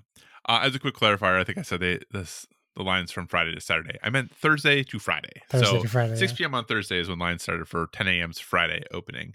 Uh so speaking, Josh, you know, you kind of said that, hey, I'm not willing to wait in line that long for these things these days. You mentioned that you're planning a trip to Disney World next year. I How know. long are you willing to wait in the line at Disney World? I guess it's different because at least the ride, the lions are part of the ride now. Like they have some some sort of interactiveness to them, or at least things to look at. You you know. Mm-hmm. Uh, but man, I'm not gonna get in. I'm not gonna get in a line with a 90 minute wait. I'm not gonna do it. I already yeah. I already did all those rides my son's only going to be able to go on certain rides. Yeah. And I know certain like coasters or anything, I just go back at night and it'll be fine. Or I just won't ride the Snow White Seven Dwarfs Minecart because I'm not waiting more than 90 minutes for that ride. Um, with the exception of I probably have to wait to do, I'll wait because I haven't done Avatar.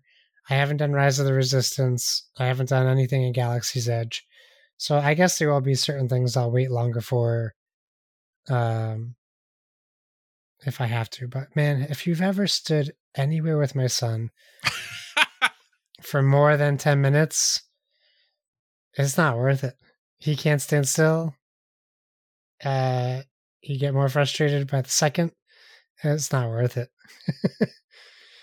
So I'd rather be happy in the happiest place on earth. That's reasonable. Not, not, Homer Simpsoning my child in the that's, middle that's... of uh, theme park ride. yeah, it. I'm really not good at waiting in lines. I don't like doing it for like anything. Um and it's not so much that in general I mind waiting in lines or that I don't have the patience to wait in line. It's just that the thing you get at the end, even if it's super thrilling, is super thrilling for like 2 or 3 minutes.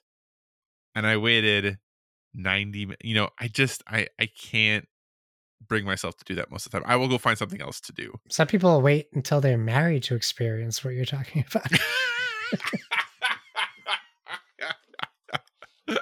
wow, Josh, two or three minutes. Come on, man. Give me a little more credit than that. Goodness gracious. Not two or three minutes is a, for the. uh, well, listen, the first time. Family friendly show. Family friendly show. So It's the first time you get married, it goes quickly. uh, speaking of, hey, not a lot has happened in board games other than Lorcana. Lorcana is kind of taking up all the oxygen in the room right now. So our final board game thing, sticking with Lorcana, um, is that Ravensburger has basically said they have outlined a 10 year plan Yeah. for Lorcana. And that they basically have access to anything Disney and Pixar when it comes to what they can access um, to put into Lorcana. So, Josh, I asked you earlier if you're going to be playing Lorcana in six months. yeah, yeah, yeah, yeah. Are you going to, or will people be playing Lorcana in 10 years? That's that's the million dollar question, right? It's like they don't know. We don't know. I uh I'll say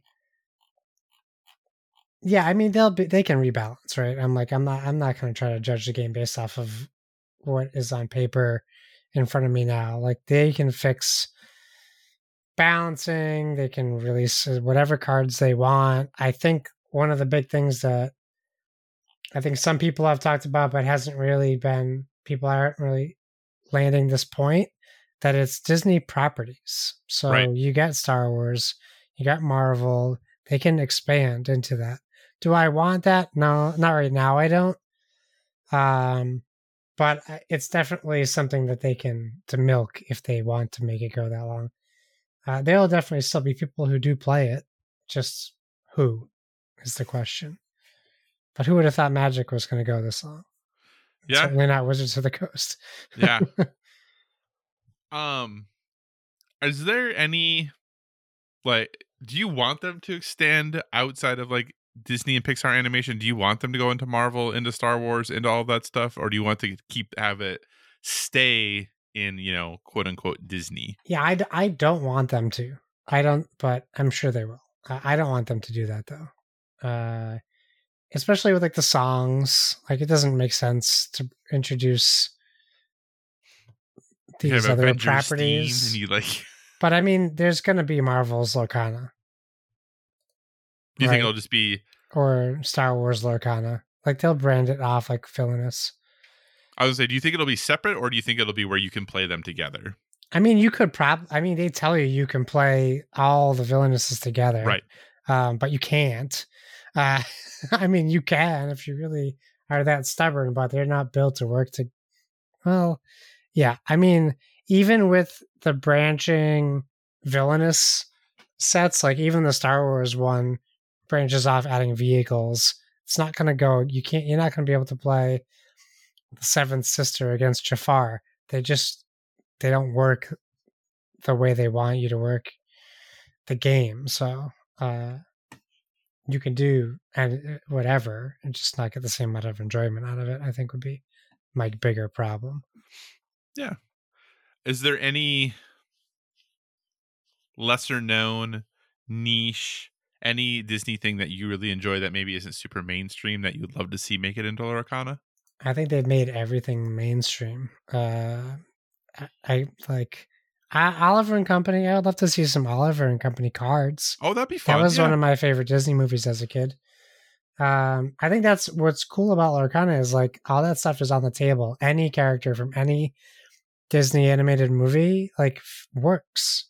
It can be in this game because they just have to make that work for the set that they're in. Um, you could even get like live action characters in there, like Mary Poppins and stuff like that. Um, yeah, I, I- can't think. Uh, we have Merlin. One one of our cards is a Merlin card, and and and he's a support character, and I like that. So maybe some more Sword in the Stone or some Black Cauldron stuff. Um, I don't know that I want to see Fraggle Rock or Muppet stuff thrown in there. Mm, So mhm. I, I don't know where we go from there, but uh, I don't want Kermit in my Lorcana, but he'd be fine, I guess. He sings. that would be interesting if if they did that. There's a lot of trying to think. potential. there is a lot of potential. A lot of potential. That is very true. I do wonder if they will get to like real, um, kind of like you mentioned, like they're lesser known um movies. If they'll start doing those deeper cuts at all. Yeah. Um, they did have a animated, like one of their animated shorts. Uh, front, gosh, was this in, the one that was in front of Inside Out? I think uh, was was called Lava Yeah, lava. yeah. Yeah. i like i mean i know like from a critical perspective i feel like that one is a little more mixed than maybe some of their other ones were but i always thought that would be neat how cool would it be just to be like here is a volcano. Yeah. like you know and it's got a neat song in it like that's you know that could be a fun like i think doing stuff like that might be neat for them to do and kind of really dig into those sorts of uh, cuts i think would be fun. I'm um, even more so than like Oliver and Company or The Great Mouse Detective or the you know maybe the smaller lesser known movies like get really into the the nitty gritty there I think would be kind of cool so awesome well hey Josh maybe you know if we're still doing this podcast in in ten years maybe we'll still be talking about Lorcana My heart's still beating. I'm here. awesome all right well with that unless anything else board game wise you want to talk about No. No? No. Um, No. Yes? No. I want to say. I know did you've bought a whole bunch of board games in the last like couple weeks Yeah, I did forget we did play Castles and Catapults. I got Oh, that yeah, for my did. son. yeah That was a ton of fun. Um, if you got kids or you're just like flinging boulders at castles, it's a fun one. if you want to fling boulders at castles It's a pretty fun game. gotcha uh, you haven't played Minecraft Portal Dash yet No, no, it's back here though. It's on his list. He wants to play. He keeps asking me to play Thunder Road Vendetta, and I'm Oh. like, I don't know. That's for you, buddy. um, have you been playing much Marvel Snap? yeah, I don't. I no, can't stop, won't stop. Can't stop, won't stop. Uh, how are you feeling about uh current season uh, decks, all that good stuff? Recently, still good. I don't care for this um, mech suit stuff. Uh, it's almost as annoying to me as pixel art um, cards. Oh, yeah. At least, at least the art looks better on the mech ones. Um, I like that it's on PC now. I'll, I'll install it on my Steam Deck just to see how that plays differently. Um, I like how they're trying to support Twitch creators. I I don't love conquest mode, and I and I don't like that they're tying conquest tickets into drops now I agree. because I'm, very like I'd rather just take credits. Just give me Yeah, the credits. just give me the credits I can upgrade my cards. Don't Hundred don't make me waste my time. I do like that they added the daily offer tracker. So I've already I've already went through a full full one. Oh dang. Okay. Um so and then you get um you get a variant and you get um I think credits once you complete the whole thing. Um so I'm happy with that and uh, I'm trying to think if I have anyone new in my deck. I'm running Legion in my deck, and I think Legion's fantastic for my deck. Yeah. So you can really ruin someone's day by making every location say you can't play cards here uh, anymore, or um, like, or making everything like uh, the sinister uh, location. So when you play a card, it duplicates every card. right. Yeah. Yeah. Yeah. Um, and especially if you have initiative and you're going first, you can really screw someone over by changing uh, any of basically changing locations just to suit. Um, I don't even always play it to suit what I need. I just sometimes play it because I know it's going to mess with the other person. Right. Um, yeah, I'm having a, t- uh, a, t- a blast. I still complete every mission every day. Um, so that I- Josh, I'm impressed that you have filled your daily offer counter. Mine is still at zero of ten. I've bought no variants at all, yeah. ever. You got to spend that gold on something. Well, I know, I guess, but I just haven't bought one yet, ever. So, still at zero of ten for that. Um, I will say I am a bit annoyed, and I'm sure this probably is me just probably not caring, um, or that they're not caring about what I'm talking about. The fact that the uh, current featured location or hot location is Altar of Death, when all anyone is playing right now are X23 Destroy decks, is really annoying to me. I have only played X against X23 once. Are you serious? It's like every Yeah. game, I swear, is an X23 I deck. haven't run into her more than once. So oh far. my gosh. It is oh so and the hard part about it is that if you don't have like the deck I'm running and I'm actually just with the, the current featured location, I'm just not playing right now. Because I could switch my deck, but I just don't want to. Um yeah. but if I have priority, I can beat destroy almost every time. If I don't have priority, I basically can't. Yeah. So it very much is like the coin flip at the beginning of like, do I have priority or not? And if I do, I'm usually fine. But like, dude, I have so much destroy. it is breaking my brain. Like all the same deck over and over and over and over. And over. That's a bummer. I get Daken a lot now. People have been playing Daken a lot. yeah, I've, I've definitely seen that too, depending on the destroy build, especially like. But I'm then I just throw. Valkyrie at him. I got my Valkyrie just sitting there. Yeah. And I love playing against the Venom because I wait. I just keep that Valkyrie waiting. She just Yeah. sits there and I'm like, go ahead. Get your get your Venom to 23. I can't wait to make him a 3. It's going to be awesome. so I know there's an easy ex- example to this. Can you explain to me simply? Yeah. Why Valkyrie doesn't work on Nul? Uh okay, yes I can because it sets their base power to 3. And Nul's base power Is zero. is 0. And then it has the combined total of all damage cards. So it's getting set to zero first. Some cards you can actually power up more by accidentally giving them three.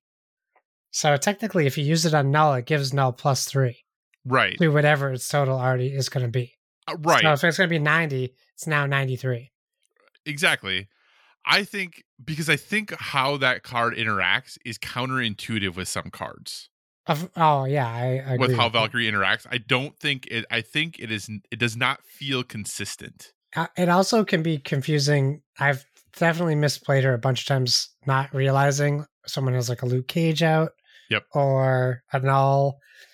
Um, there's definitely times where I've misplayed it, which is a real bummer, especially when that health doesn't, when that attack doesn't lower.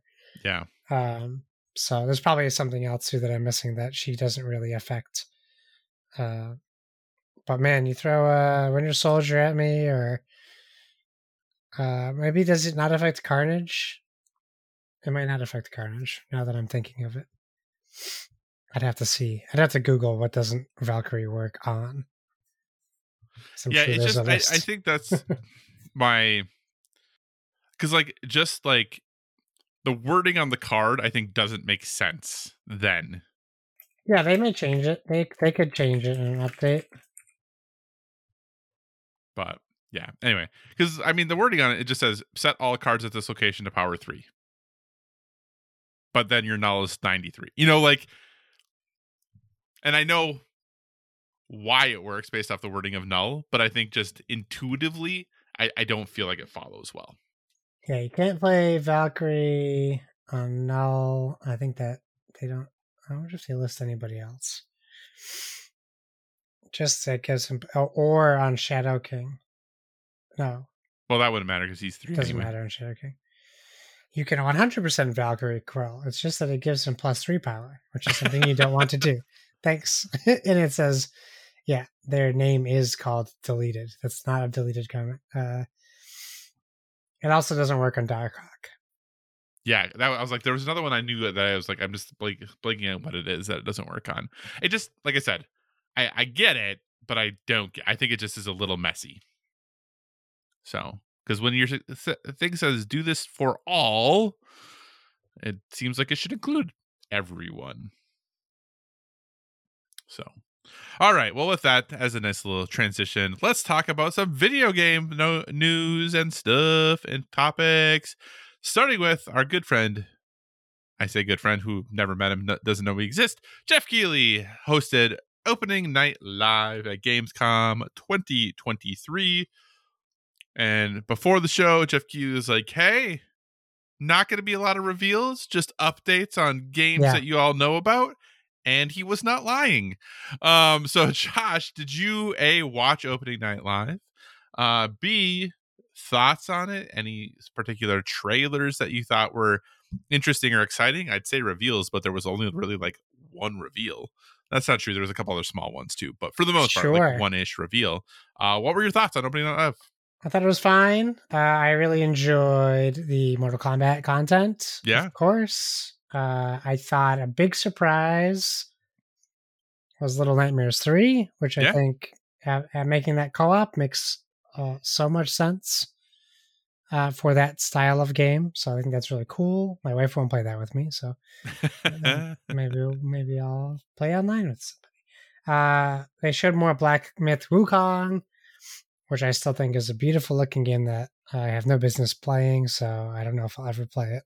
Gotcha. Uh, is it coming to Game Pass? If it's coming to Game Pass, I will most certainly play it. okay. Um, I would say uh, surprised to see Age of Empires 4 console launch trailer and that it's out, but like I'm like, I already saw it when I opened the Game Pass, uh, so yeah. it's not that yeah, much yeah, of a surprise. But uh, I I I played Halo Wars on my Xbox. I have uh-huh. no want to play an RTS on a console ever. Yeah. Uh, I wouldn't even play this on Steam Deck. This is for me. I would only play on PC. But hey, if people are excited, uh, great. I think Assassin's Creed Mirage looks awesome. Still, uh, I think they they chose terrible Tekken trailer that was a little rough of a Tekken trailer.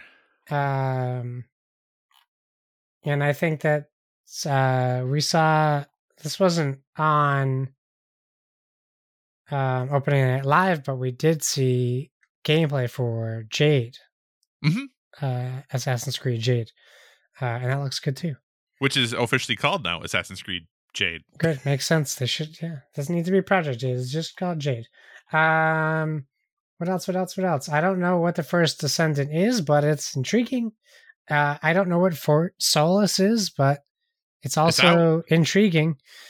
Um, I just have to get past Smug Smuggy McSmuggerson, uh, and then I could probably play it.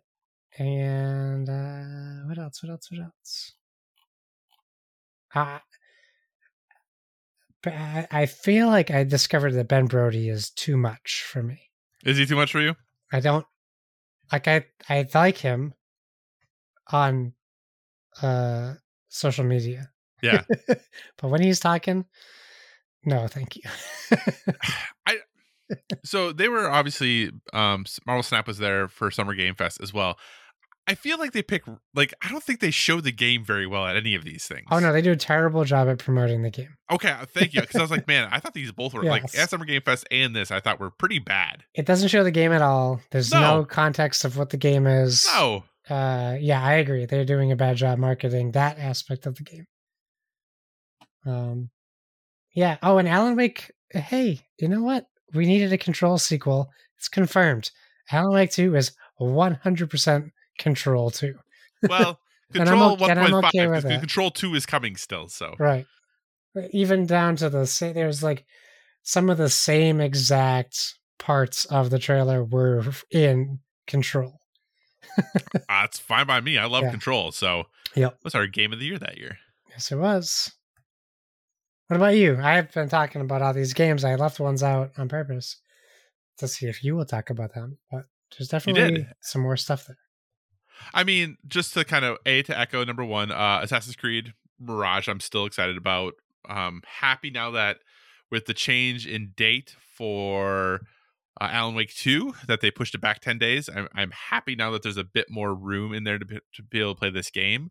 Um, really looking forward to kind of jumping back into Assassin's Creed. I do think it's one of the series I've played most consistently of any series. So really looking forward to get back to that.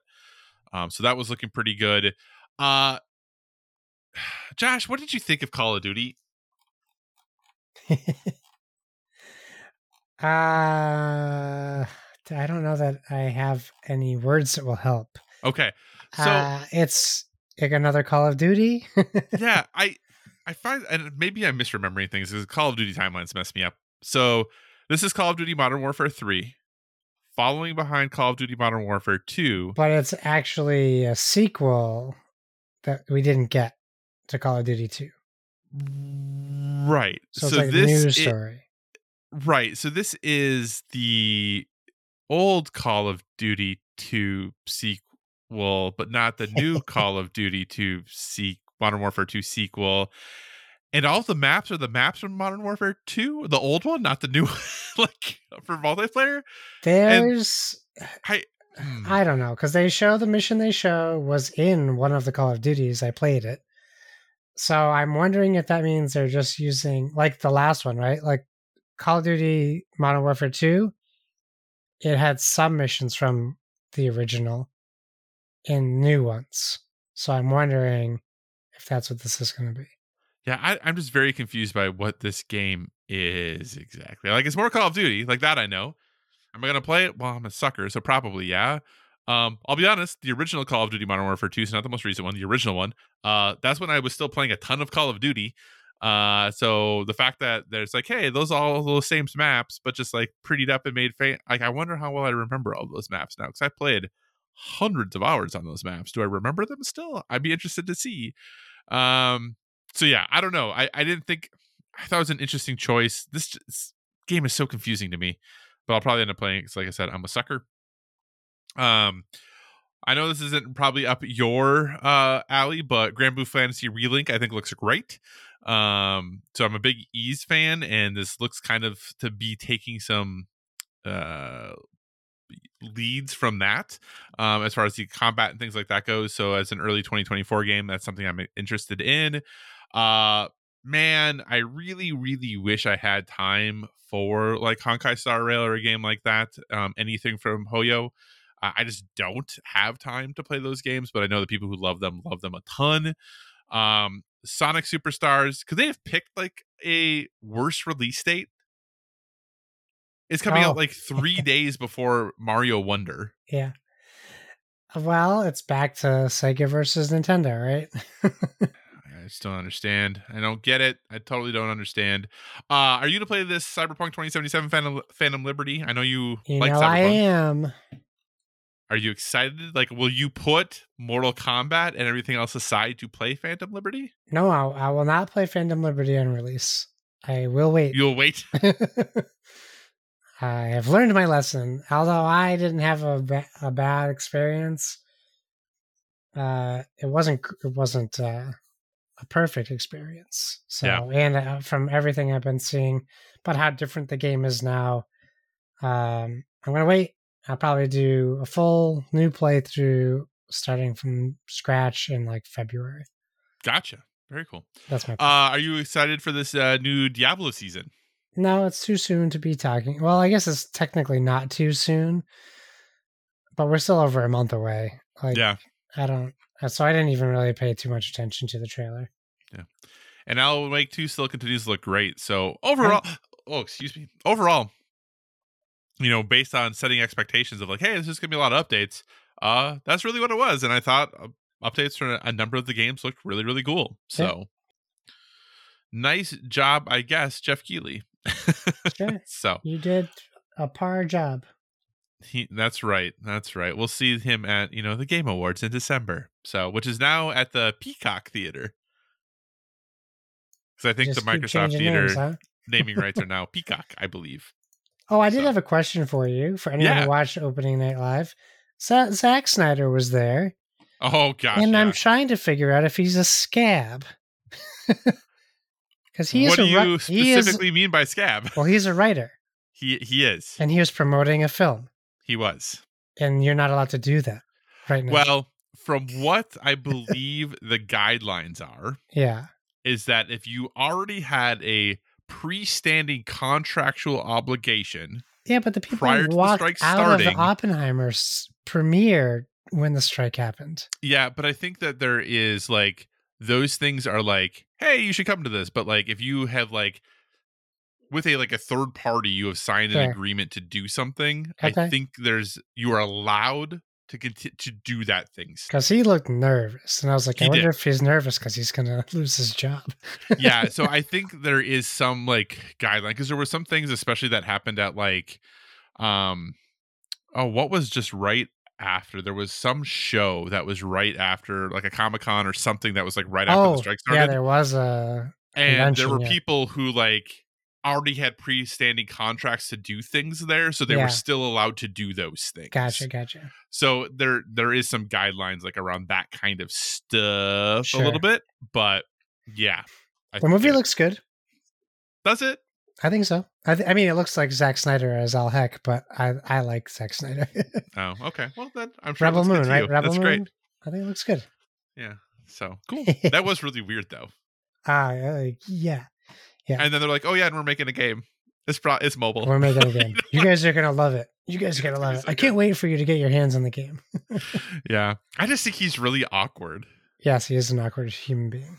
So he look like he looks like he wouldn't be because he looks like he's all BA and stuff, but he Yeah. just always is so awkward every time he does interviews and stuff. So um all right. So with that, continuing on, uh Josh, Yeah. you know, one of the companies not at uh, Gamescom this year was PlayStation, but Uh-huh. that didn't stop them from making some announcements, in cor- including the uh, Project Q now has an official name, PlayStation Portal, which is coming out sometime this year still Great for name, the price name. of what's that?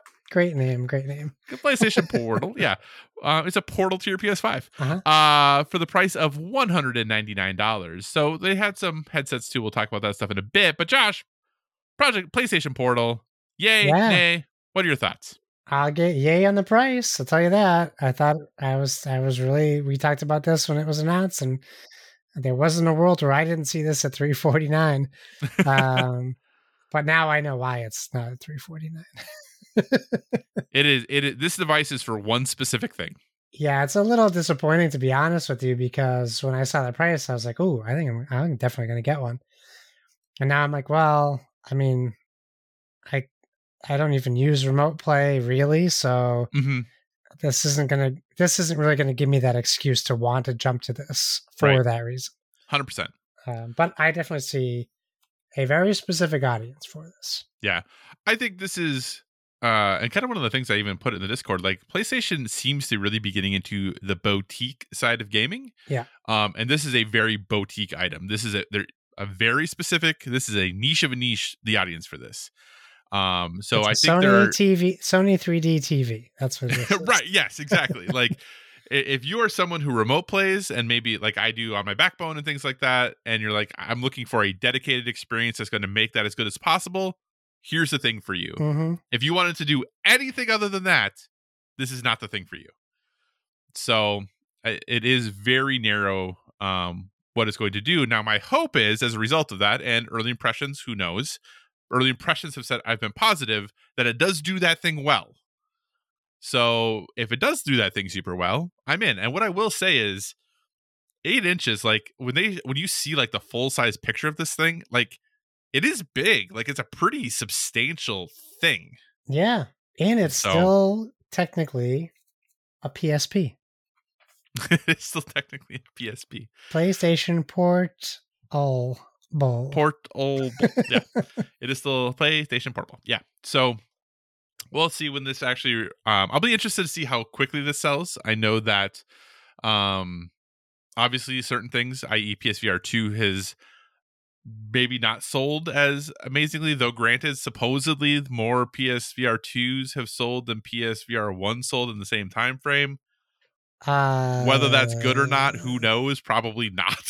I don't know. Yeah, I don't know what That's not a high benchmark. I don't. right think. it's not a exactly that's not a high benchmark uh, but i do think that this shows you know a like i said that playstation is committed committed to the niche but it also shows i think very much that they're committed to the ps5 they want everyone to have a ps5 Yeah. and other ways to interact with the ps5 and that is like the focus of what they are doing everything is centered around having a ps5 Sure, I Um, get that. So and like i said if you don't like that that's fine if you do like that if you have a ps5 and you're into it there you go but um, I am interested in this. I am someone who plays my black my backbone. Um, I get very annoyed sometimes at like pop ups and other things, and sometimes like the buttons aren't exactly the same. Yeah. So sometimes it's a little um, finicky as far as that goes. Also, my phone just battery on my phone is. I know the bat like they said that the battery on this is going to be similar to the Dual Sense, which then everyone laughed. Um, still probably better than my phone when I'm when I'm doing remote play because man, my phone by the time I remote play is already pretty low, and then it is nothing very quickly. So yeah, but I'll definitely be interested in, in checking this out. A little bit will depend on when it goes on uh, sale for pre-order as to whether I pick one up or not. Um, but it's at least on the list to to consider as far as that goes. So, um, in addition to that, they announced two headset or two uh headphones, headsets, however you want to look at it. Uh, the Pulse Elite wireless headset and the Pulse Explorer wireless earbuds.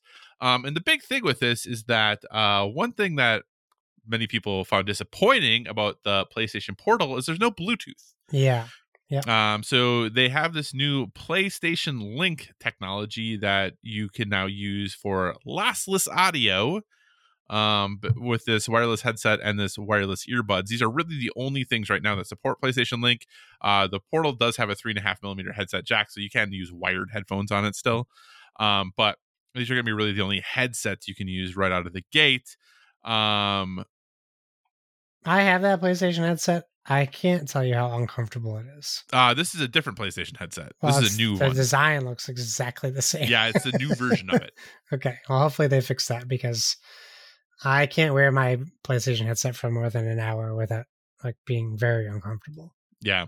And then I think that is the hard thing about headsets in general that like Yeah, the Xbox one's not much better either. yeah, like headsets you they're our heads are all shaped a little different, so some of them work, some of them don't. Ears are different sizes, so it's like is it on your ears? Is it fully over your ears? Like, you know, doing all that stuff. So, um so the headset's $150, the earbuds are $200. Yeah. They're nice Um, earbuds though.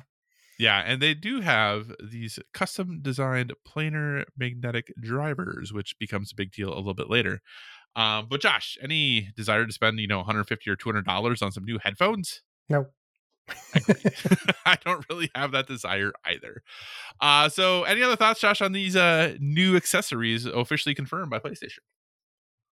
uh they look good. Minus they the do portal. look good. So we'll see. Yeah, we'll see if how good they are.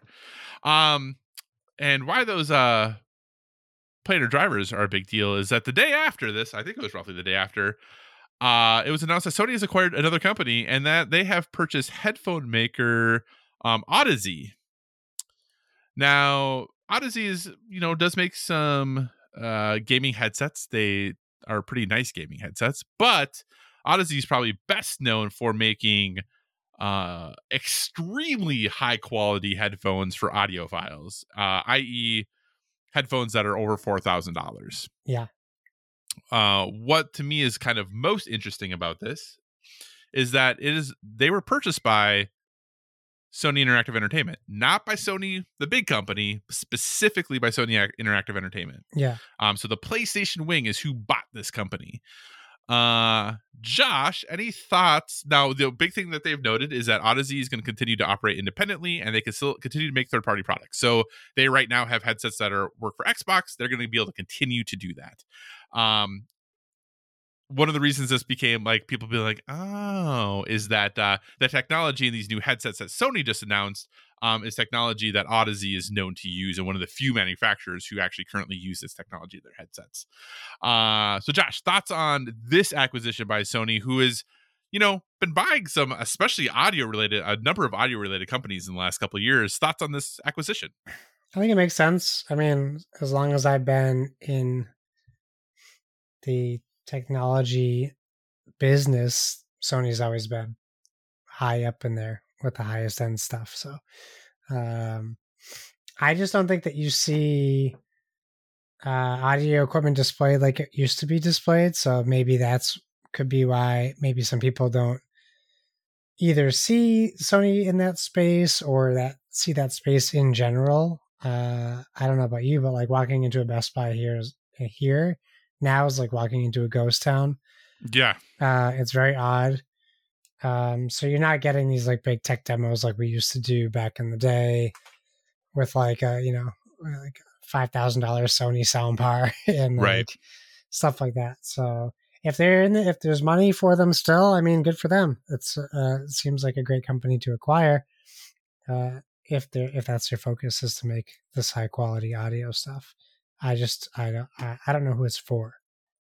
Um, I was going to ask you, Josh, what is the most you'd be willing to spend on a gaming headset? I don't even like them in general comfortably, so I only have them to play socially. Uh huh. Um, so I think hundred bucks is the most I've spent and will spend on a on a headset. I won these from rest in peace G4. Right. Otherwise, I would never have bought these Arctis Pros because they're like hundred and eighty dollar headset. Yeah. They're great. They're way more comfortable than my other headsets, but uh, I don't. Know. So maybe if you set. spent more money on them, Josh, they would be more comfortable Oh, and you'd be more willing yeah. to wear them. I have no doubt that the money is there for comfort as well as audio quality, but Yeah. it's not it's not going to change my uh, habits. Yeah, Audeze right now they do have kind of what is considered to be like the creme de la creme, if you would, of uh, wireless gaming headsets in the Maxwell.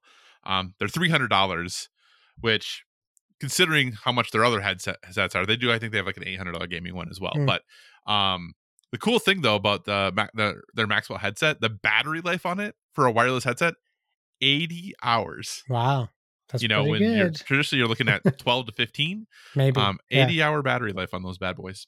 nice for the jet setters out there. that's right. That's right. So, um, so we'll see. You know, long term whether or not that does uh paid dividends for PlayStation and and uh, you know the the headsets they produce. It seems like it might be. So we'll have to find out. Check out the reviews of these new headsets when they finally launch here in a few months.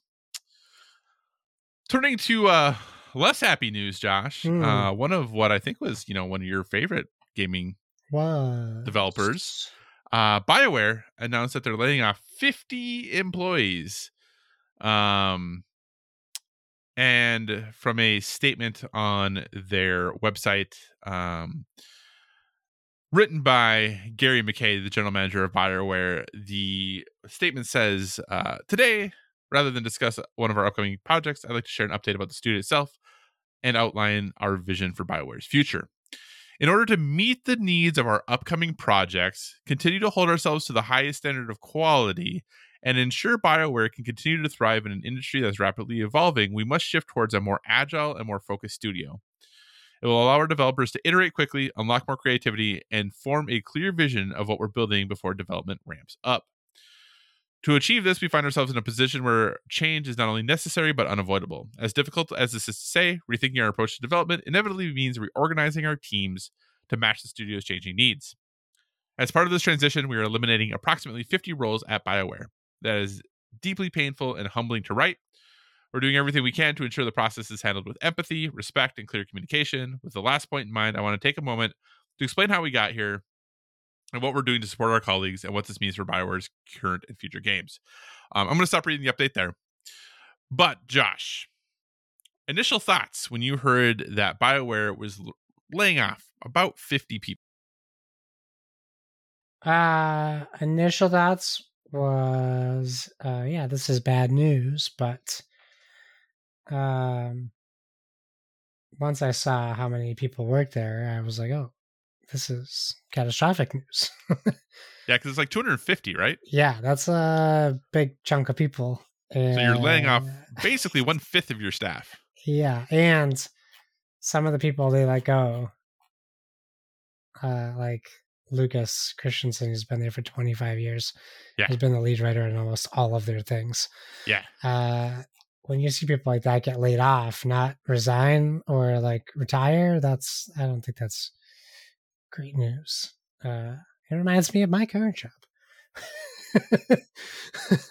So, I'm obviously not a business wizard. I don't know much about how to run a business in any way, shape, or form. But when I read this statement, I, I find it hard to reconcile the statement in order to meet the needs of our upcoming projects. That statement alone equaling we have to lay off 50 people, right? Like we need less people to finish our game. Two of our biggest, most ambitious games we've ever made Right. on paper. that just doesn't and like i said i don't run i don't run a gaming studio i don't know the way this works that just doesn't seem to make sense on the surface right Yeah, it doesn't. Yeah, the sentence doesn't accurately reflect what you would expect it, the reality, to be like. um so jeff grubb after this all was posted did some you know things that jeff grubb does Yeah. uh and he stated that originally um an internal date for the release of um dreadwolf was actually this september um and that game has now been pushed back for dragon age dreadwolf they said it's been pushed back to at the very earliest summer of next year potentially fall of next year or very even possibly summer of 2020 or fall or winter first quarter whatever of 25 uh hey, josh when do you think dragon age dreadwolf is going to come out and b is it going to be any good Well, that is the question, right? Uh, I think that Anthem killed Bioware. Um, so I, I don't, I don't. Here's my problem with Dragon Age. What what makes me really worried about it is how we have seen nothing. They have made presentations as if we were about to see this game, right? Mhm. And like the first one was a talk with the developers, and that was at like E3 or ga- or like or Summer Games Fest or Game Awards, whatever. Then the next time we saw them was like two years later, and it was just animatics. It was like animated with like a like a, a fine voiceover. We have seen zero gameplay. Not even like what does this game look like? Does it look like Inquisition? Does it look like Dragon Age 2? Does Right. it look did they try to reinvent the wheel? Does it look like cell shaded? Is it has it changed? It's is it first person? Is it third person? Like there's we don't we have no idea what their direction is on this game period. It's Yeah. kind of scary. I mean, in the relative sense, it's not actually scary. It's just like it's very bizarre that we have not seen anything for this game at all. And like you said, it was supposed to come out in September, and we still haven't seen a screenshot. Not even screenshots that this game are out. Well, they did have that like teaser trailer at the Game Awards in like 2018 when the game was announced. Which again, that I Oh, mean that's a tone piece more than I it is like say, actual- there's no way yeah. that was gameplay. right, right, right, right. So, you know, Dragon Age Inquisition came out in 2014, yeah, which people liked, right? sure. Mass Effect Andromeda came out in 2017. Yeah, don't remind me. Uh, yeah, you promised me that was going to be Game of the Year that year. Yep, I made Otherwise, you, I get a telephone call with an apology, and that still hasn't happened. Yeah, that's not gonna happen.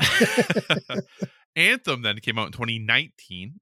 yeah, Had some good ideas, but obviously we know how that Went. I love Anthem. Um, which means now that Dreadwolf is coming out in 2024 at the very earliest. Earliest. Some might argue it'll be then a decade since BioWare's last good game. I know you loved Anthem, but in general, people might. oh, I would. I. I. I'm not gonna argue. It's a good Okay. game. I. I loved it though. You Oh, I loved it. d- It's dead. is there a chance that BioWare can reclaim their magic? That they, you know, this Dreadwolf comes out in 2024, 2025, and everyone falls in love with BioWare again, and it's like, oh, you know, the Risen King, like they figured it out. Like, the, is there any chance that happens? I want it to be possible. I don't. I don't know that it's possible because I don't. I think having a, a hit is is now more of the fluke of their games.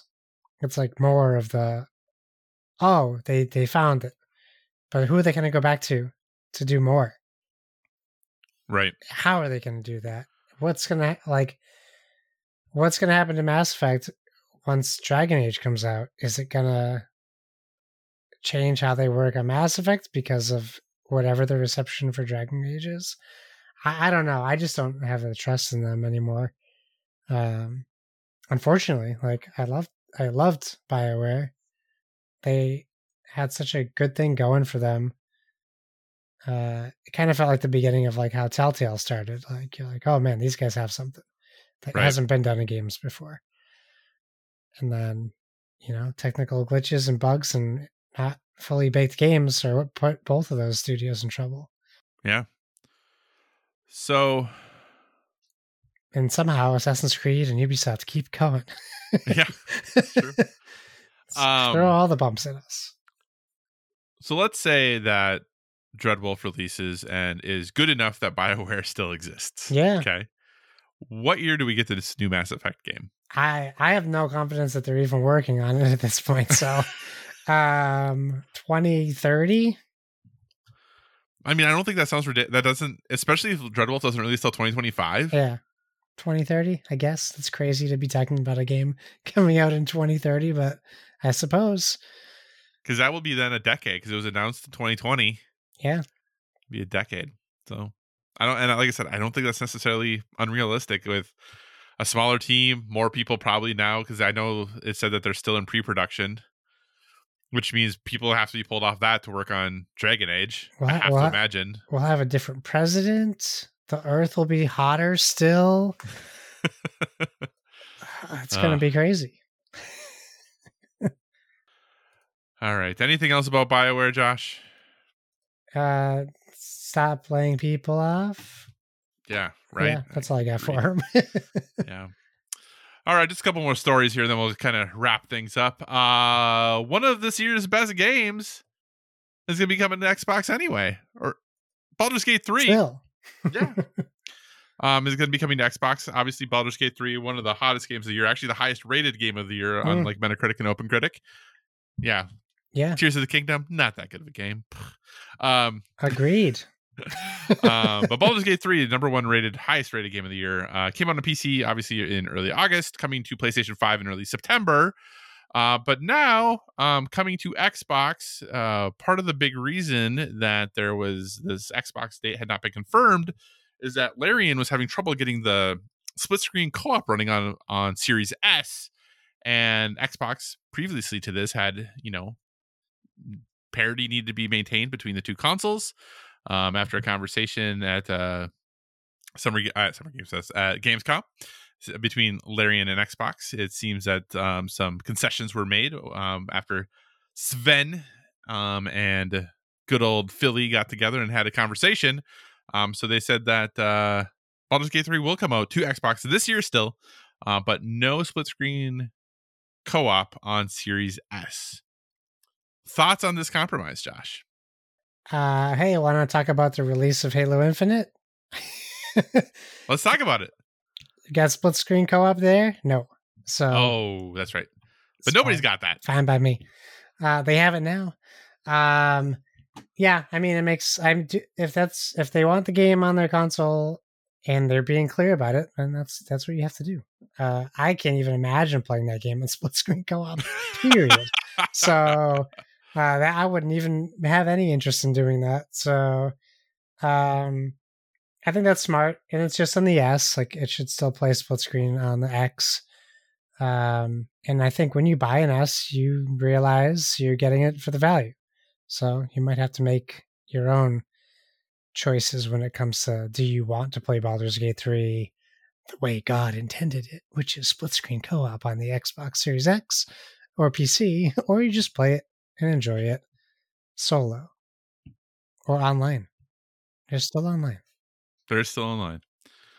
Uh, Josh, so one of the things that uh, Xbox had been big on was like, hey, parity between these two consoles as far as features go. Yes, Um, obviously, that's no longer true. sure.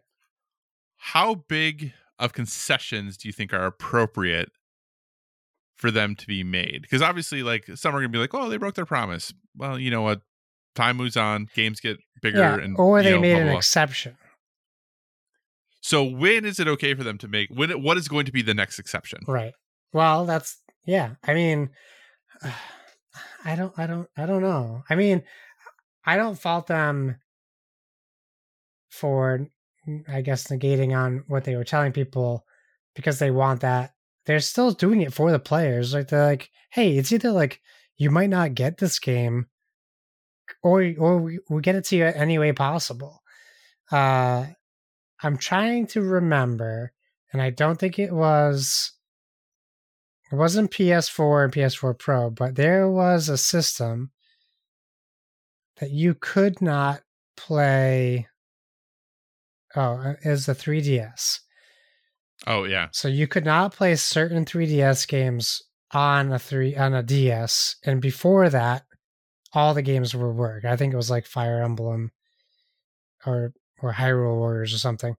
Um, and then uh, people were like perturbed. I think I don't think that people lost their minds over it, but yeah, then you knew like, hey, you can't play this game on your console, even though like we said all of our 3D games can be played on the DS, but not in 3D.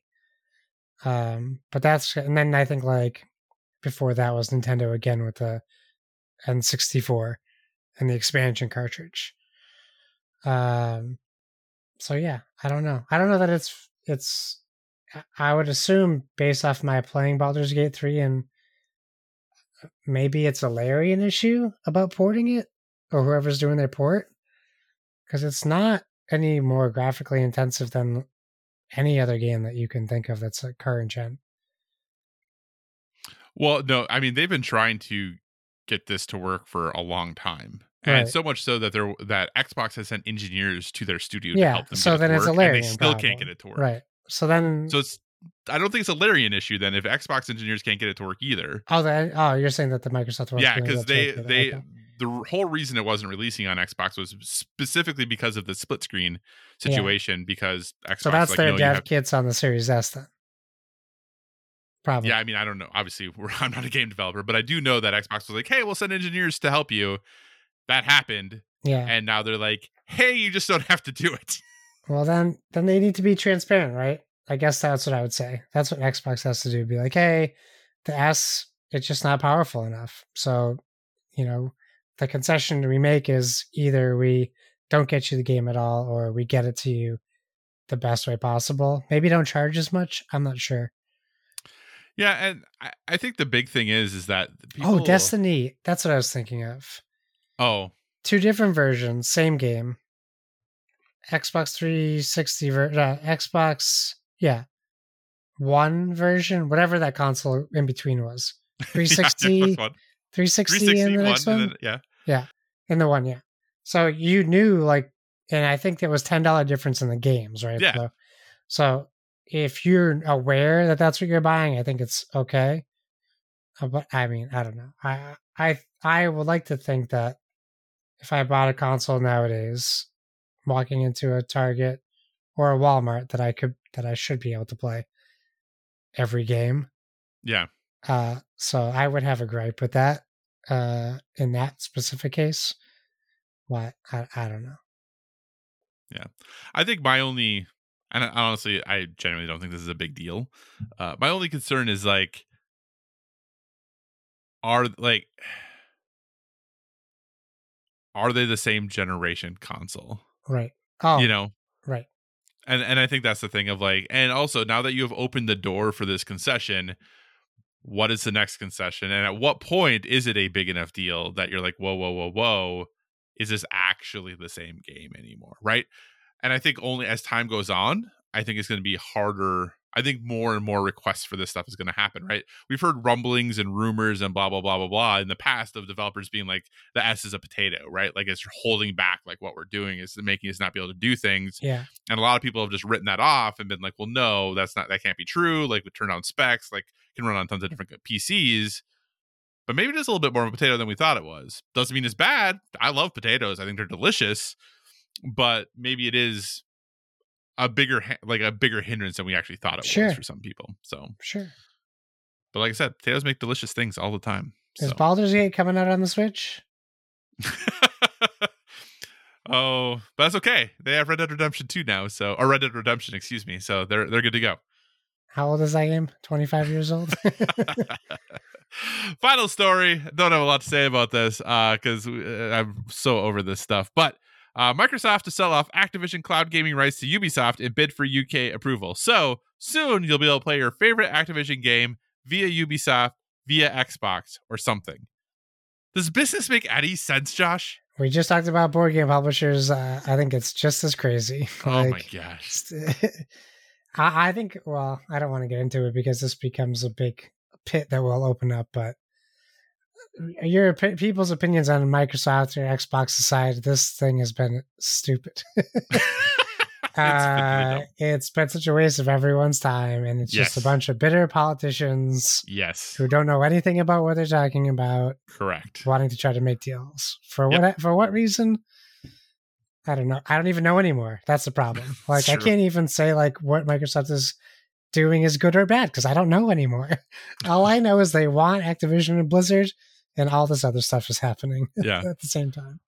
Well, see what they're going to do. They're playing 3D chess. Is what they're going to do. Is they're going to sell these off, these rights off to Ubisoft, and Yeah. then once this closes, they're just going to buy Ubisoft. And then you know what they should do that they should buy Sony and then rub it in the court's faces. Whose side are you on now? Now Sony's on our side. yeah. Actually, I kind of I thought, man, it would have been so funny if they had if it had been Sony that they sold them to. That would have been hilarious. It would be it would be a very interesting world that we lived in. I don't know how it would have gone. This is just so. This seems like like the worst solution. I don't like. I, again, I'm not smart. I don't know how to develop games. I don't run business. This just seems so dumb. Yeah. But whatever. Fine. Thanks, government. We live in a world where like one of the trending things on Netflix is Amber uh, Heard versus Depp.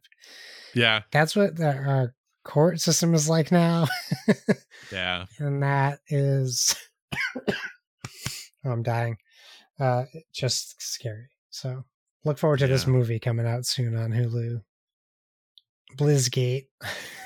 It's Part gonna two. happen. It's 100 percent gonna happen. The story behind the most controversial acquisition in gaming history. starring Bobby Kotick. That's right. oh, that guy. That guy.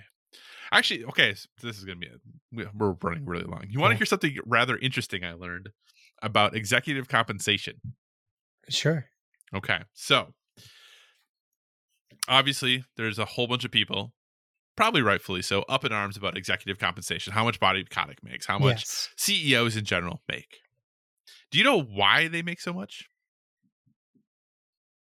Uh, no percentage based salary. I'm not sure. Kind of, yes. So in the early 90s, uh, when Bill Clinton was the president, um, they were looking at executive compensation and how fast it was outpacing the compensation of workers. And they were Mm. like, this is a problem. Your your the compensation is growing too fast for executives. We need to rein in exec like the spending that and the pay that's happening to executives. Like this is just going way too fast. So what they did is they basically like made it so that like after a million dollars the amount of taxes on executive compensation increased significantly okay well because business people are smart and they have a lot of lawyers who look at things they're like okay well we will and this is part of the reason why actual salaries of like folks is pretty low um so they're like okay well we'll pay our you know ceos a million dollars but then the rest of their compensation we're going to give them in stock options Right. and they're like, "Oh wait, wait, that's not what we meant." but it's too late.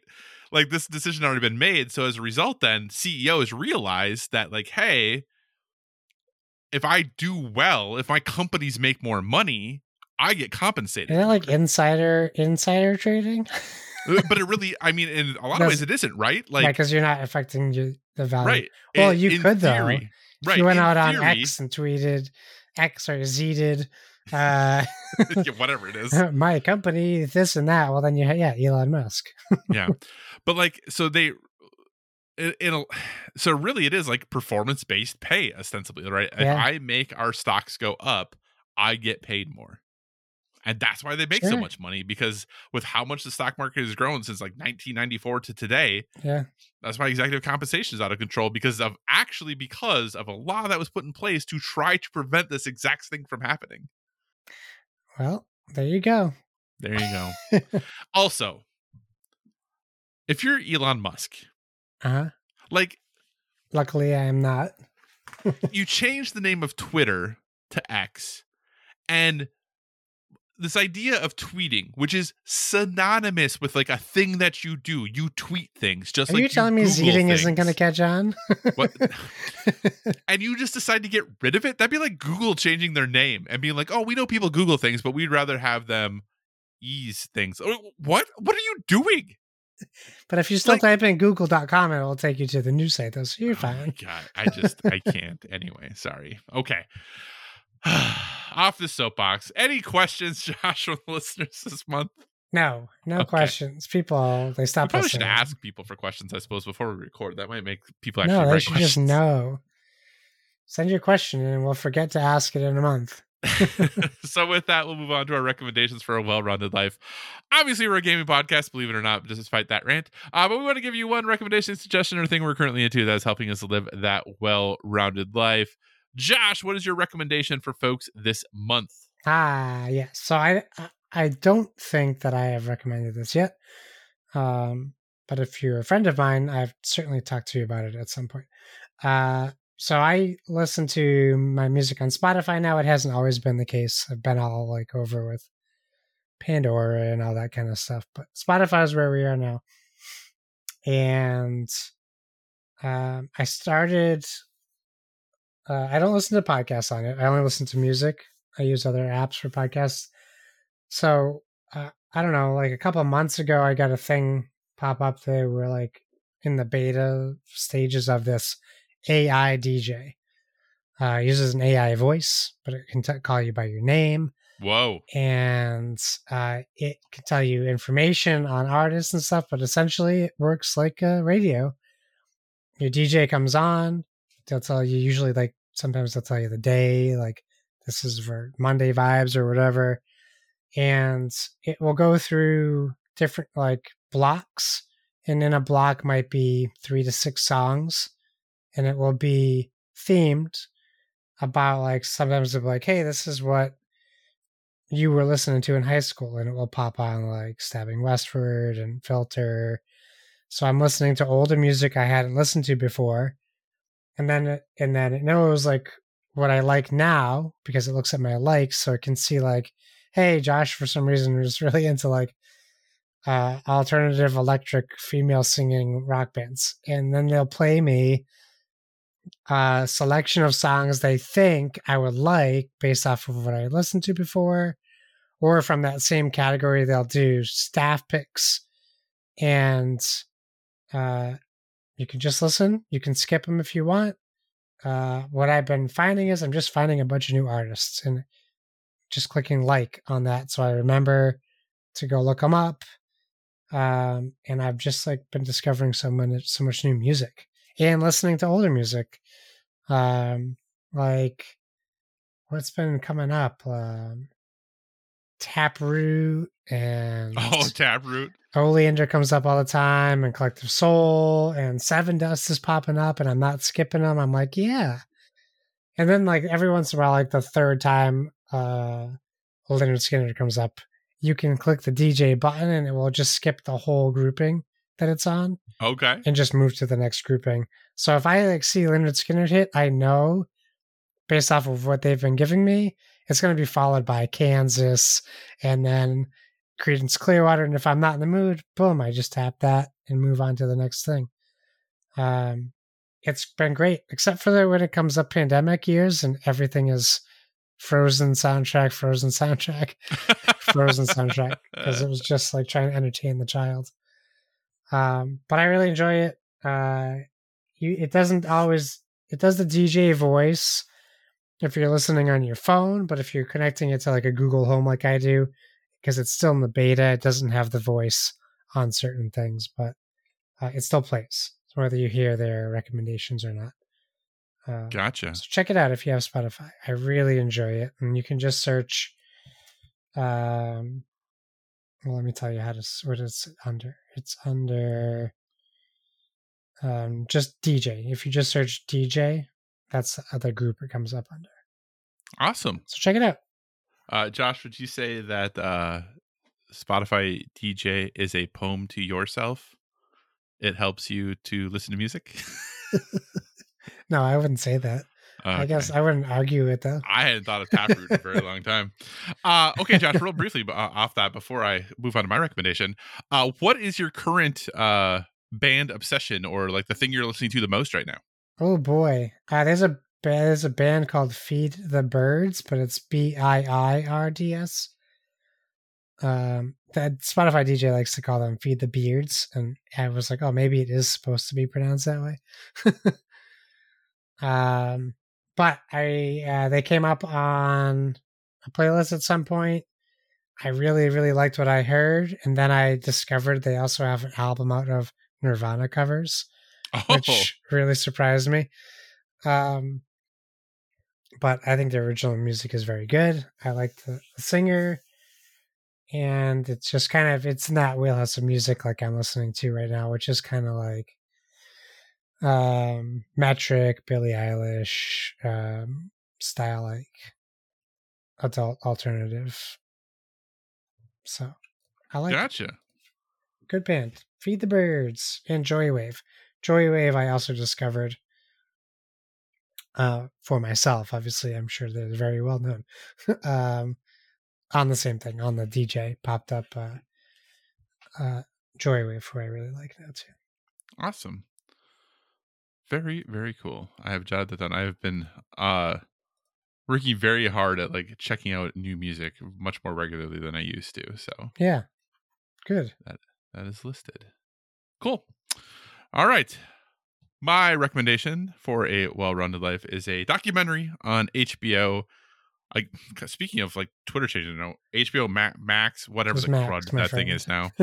uh, it is a documentary called BS High um, it is about Bishop Sycamore High School, um, who played IMG Academy in a nationally televised high school football game on ESPN. Um, BS Bishop Sycamore lost like fifty-seven to nothing. Uh, and then everyone found out that Bishop Sycamore High School didn't exist. Oh so, no! It's the story uh, about that, about that whole situation, about Bishop Sycamore, uh, the person who runs it, the coach for the team, um, some of the players who were in that game, like all that good stuff. So it's really interesting. Um, uh, whether you like sports or don't like sports, uh, it's a it's a fascinating character study in this coach. Um, I highly recommend the documentary. Um, it it it goes places. It goes some places. uh, so if you are interested, um, a if you watched the game or heard about the game, um, are interested potentially in high school sports, the what we do to athletes or what athletes sometimes are willing to do um, to try to achieve their dreams, or also in the way that we regulate private schools in the in the United States, uh, maybe something you should check out. BS High on Max, HBO, whatever in the world it's called. Uh, you can watch it there. So, Josh, what do you say we wrap this show up? Let's do it. Uh, thanks for joining us, everyone. In addition to finding us on Twitter and Instagram at Board with VG, uh, you can find us on Facebook at facebook.com. Oh, it's recent. I still said Twitter. Uh, facebook.com slash board with VG. So feel free to give us a five star rating over there. Also, if you want to communicate in the more long form or you're just not feeling social media, please feel free to drop in that inbox at board with VG at gmail.com. Uh, you can be bag buddies with Emerson Matsuuchi. You can tell all your friends that I'm bag buddies with Emerson. Yeah. whatever podcast service you're listening to us on, we encourage you to give us a stellar rating. That is whether you're downloading us from the Dice Tower Network feed or that beautiful board of video games feed. Uh, you can find me on all the things. Well, no, you can't. You can find me on threads at baloney underscore Borboni. Everywhere else you can find me at Why So Serious. Uh, Kyle, where can people find you? So you can find me at all the usual places for now. uh, X, Instagram, PlayStation Network, Xbox Live, 4K Geek, all at Cyclocross, C Y C O C R O S S. I'm likely going to be making some changes to my social media here in the near future. uh, as always, if you have suggestions for future topics, be sure to reach out to us on social media because we want to talk about what you want to hear about. And remember, everyone, whether it be board games or video games, never stop gaming.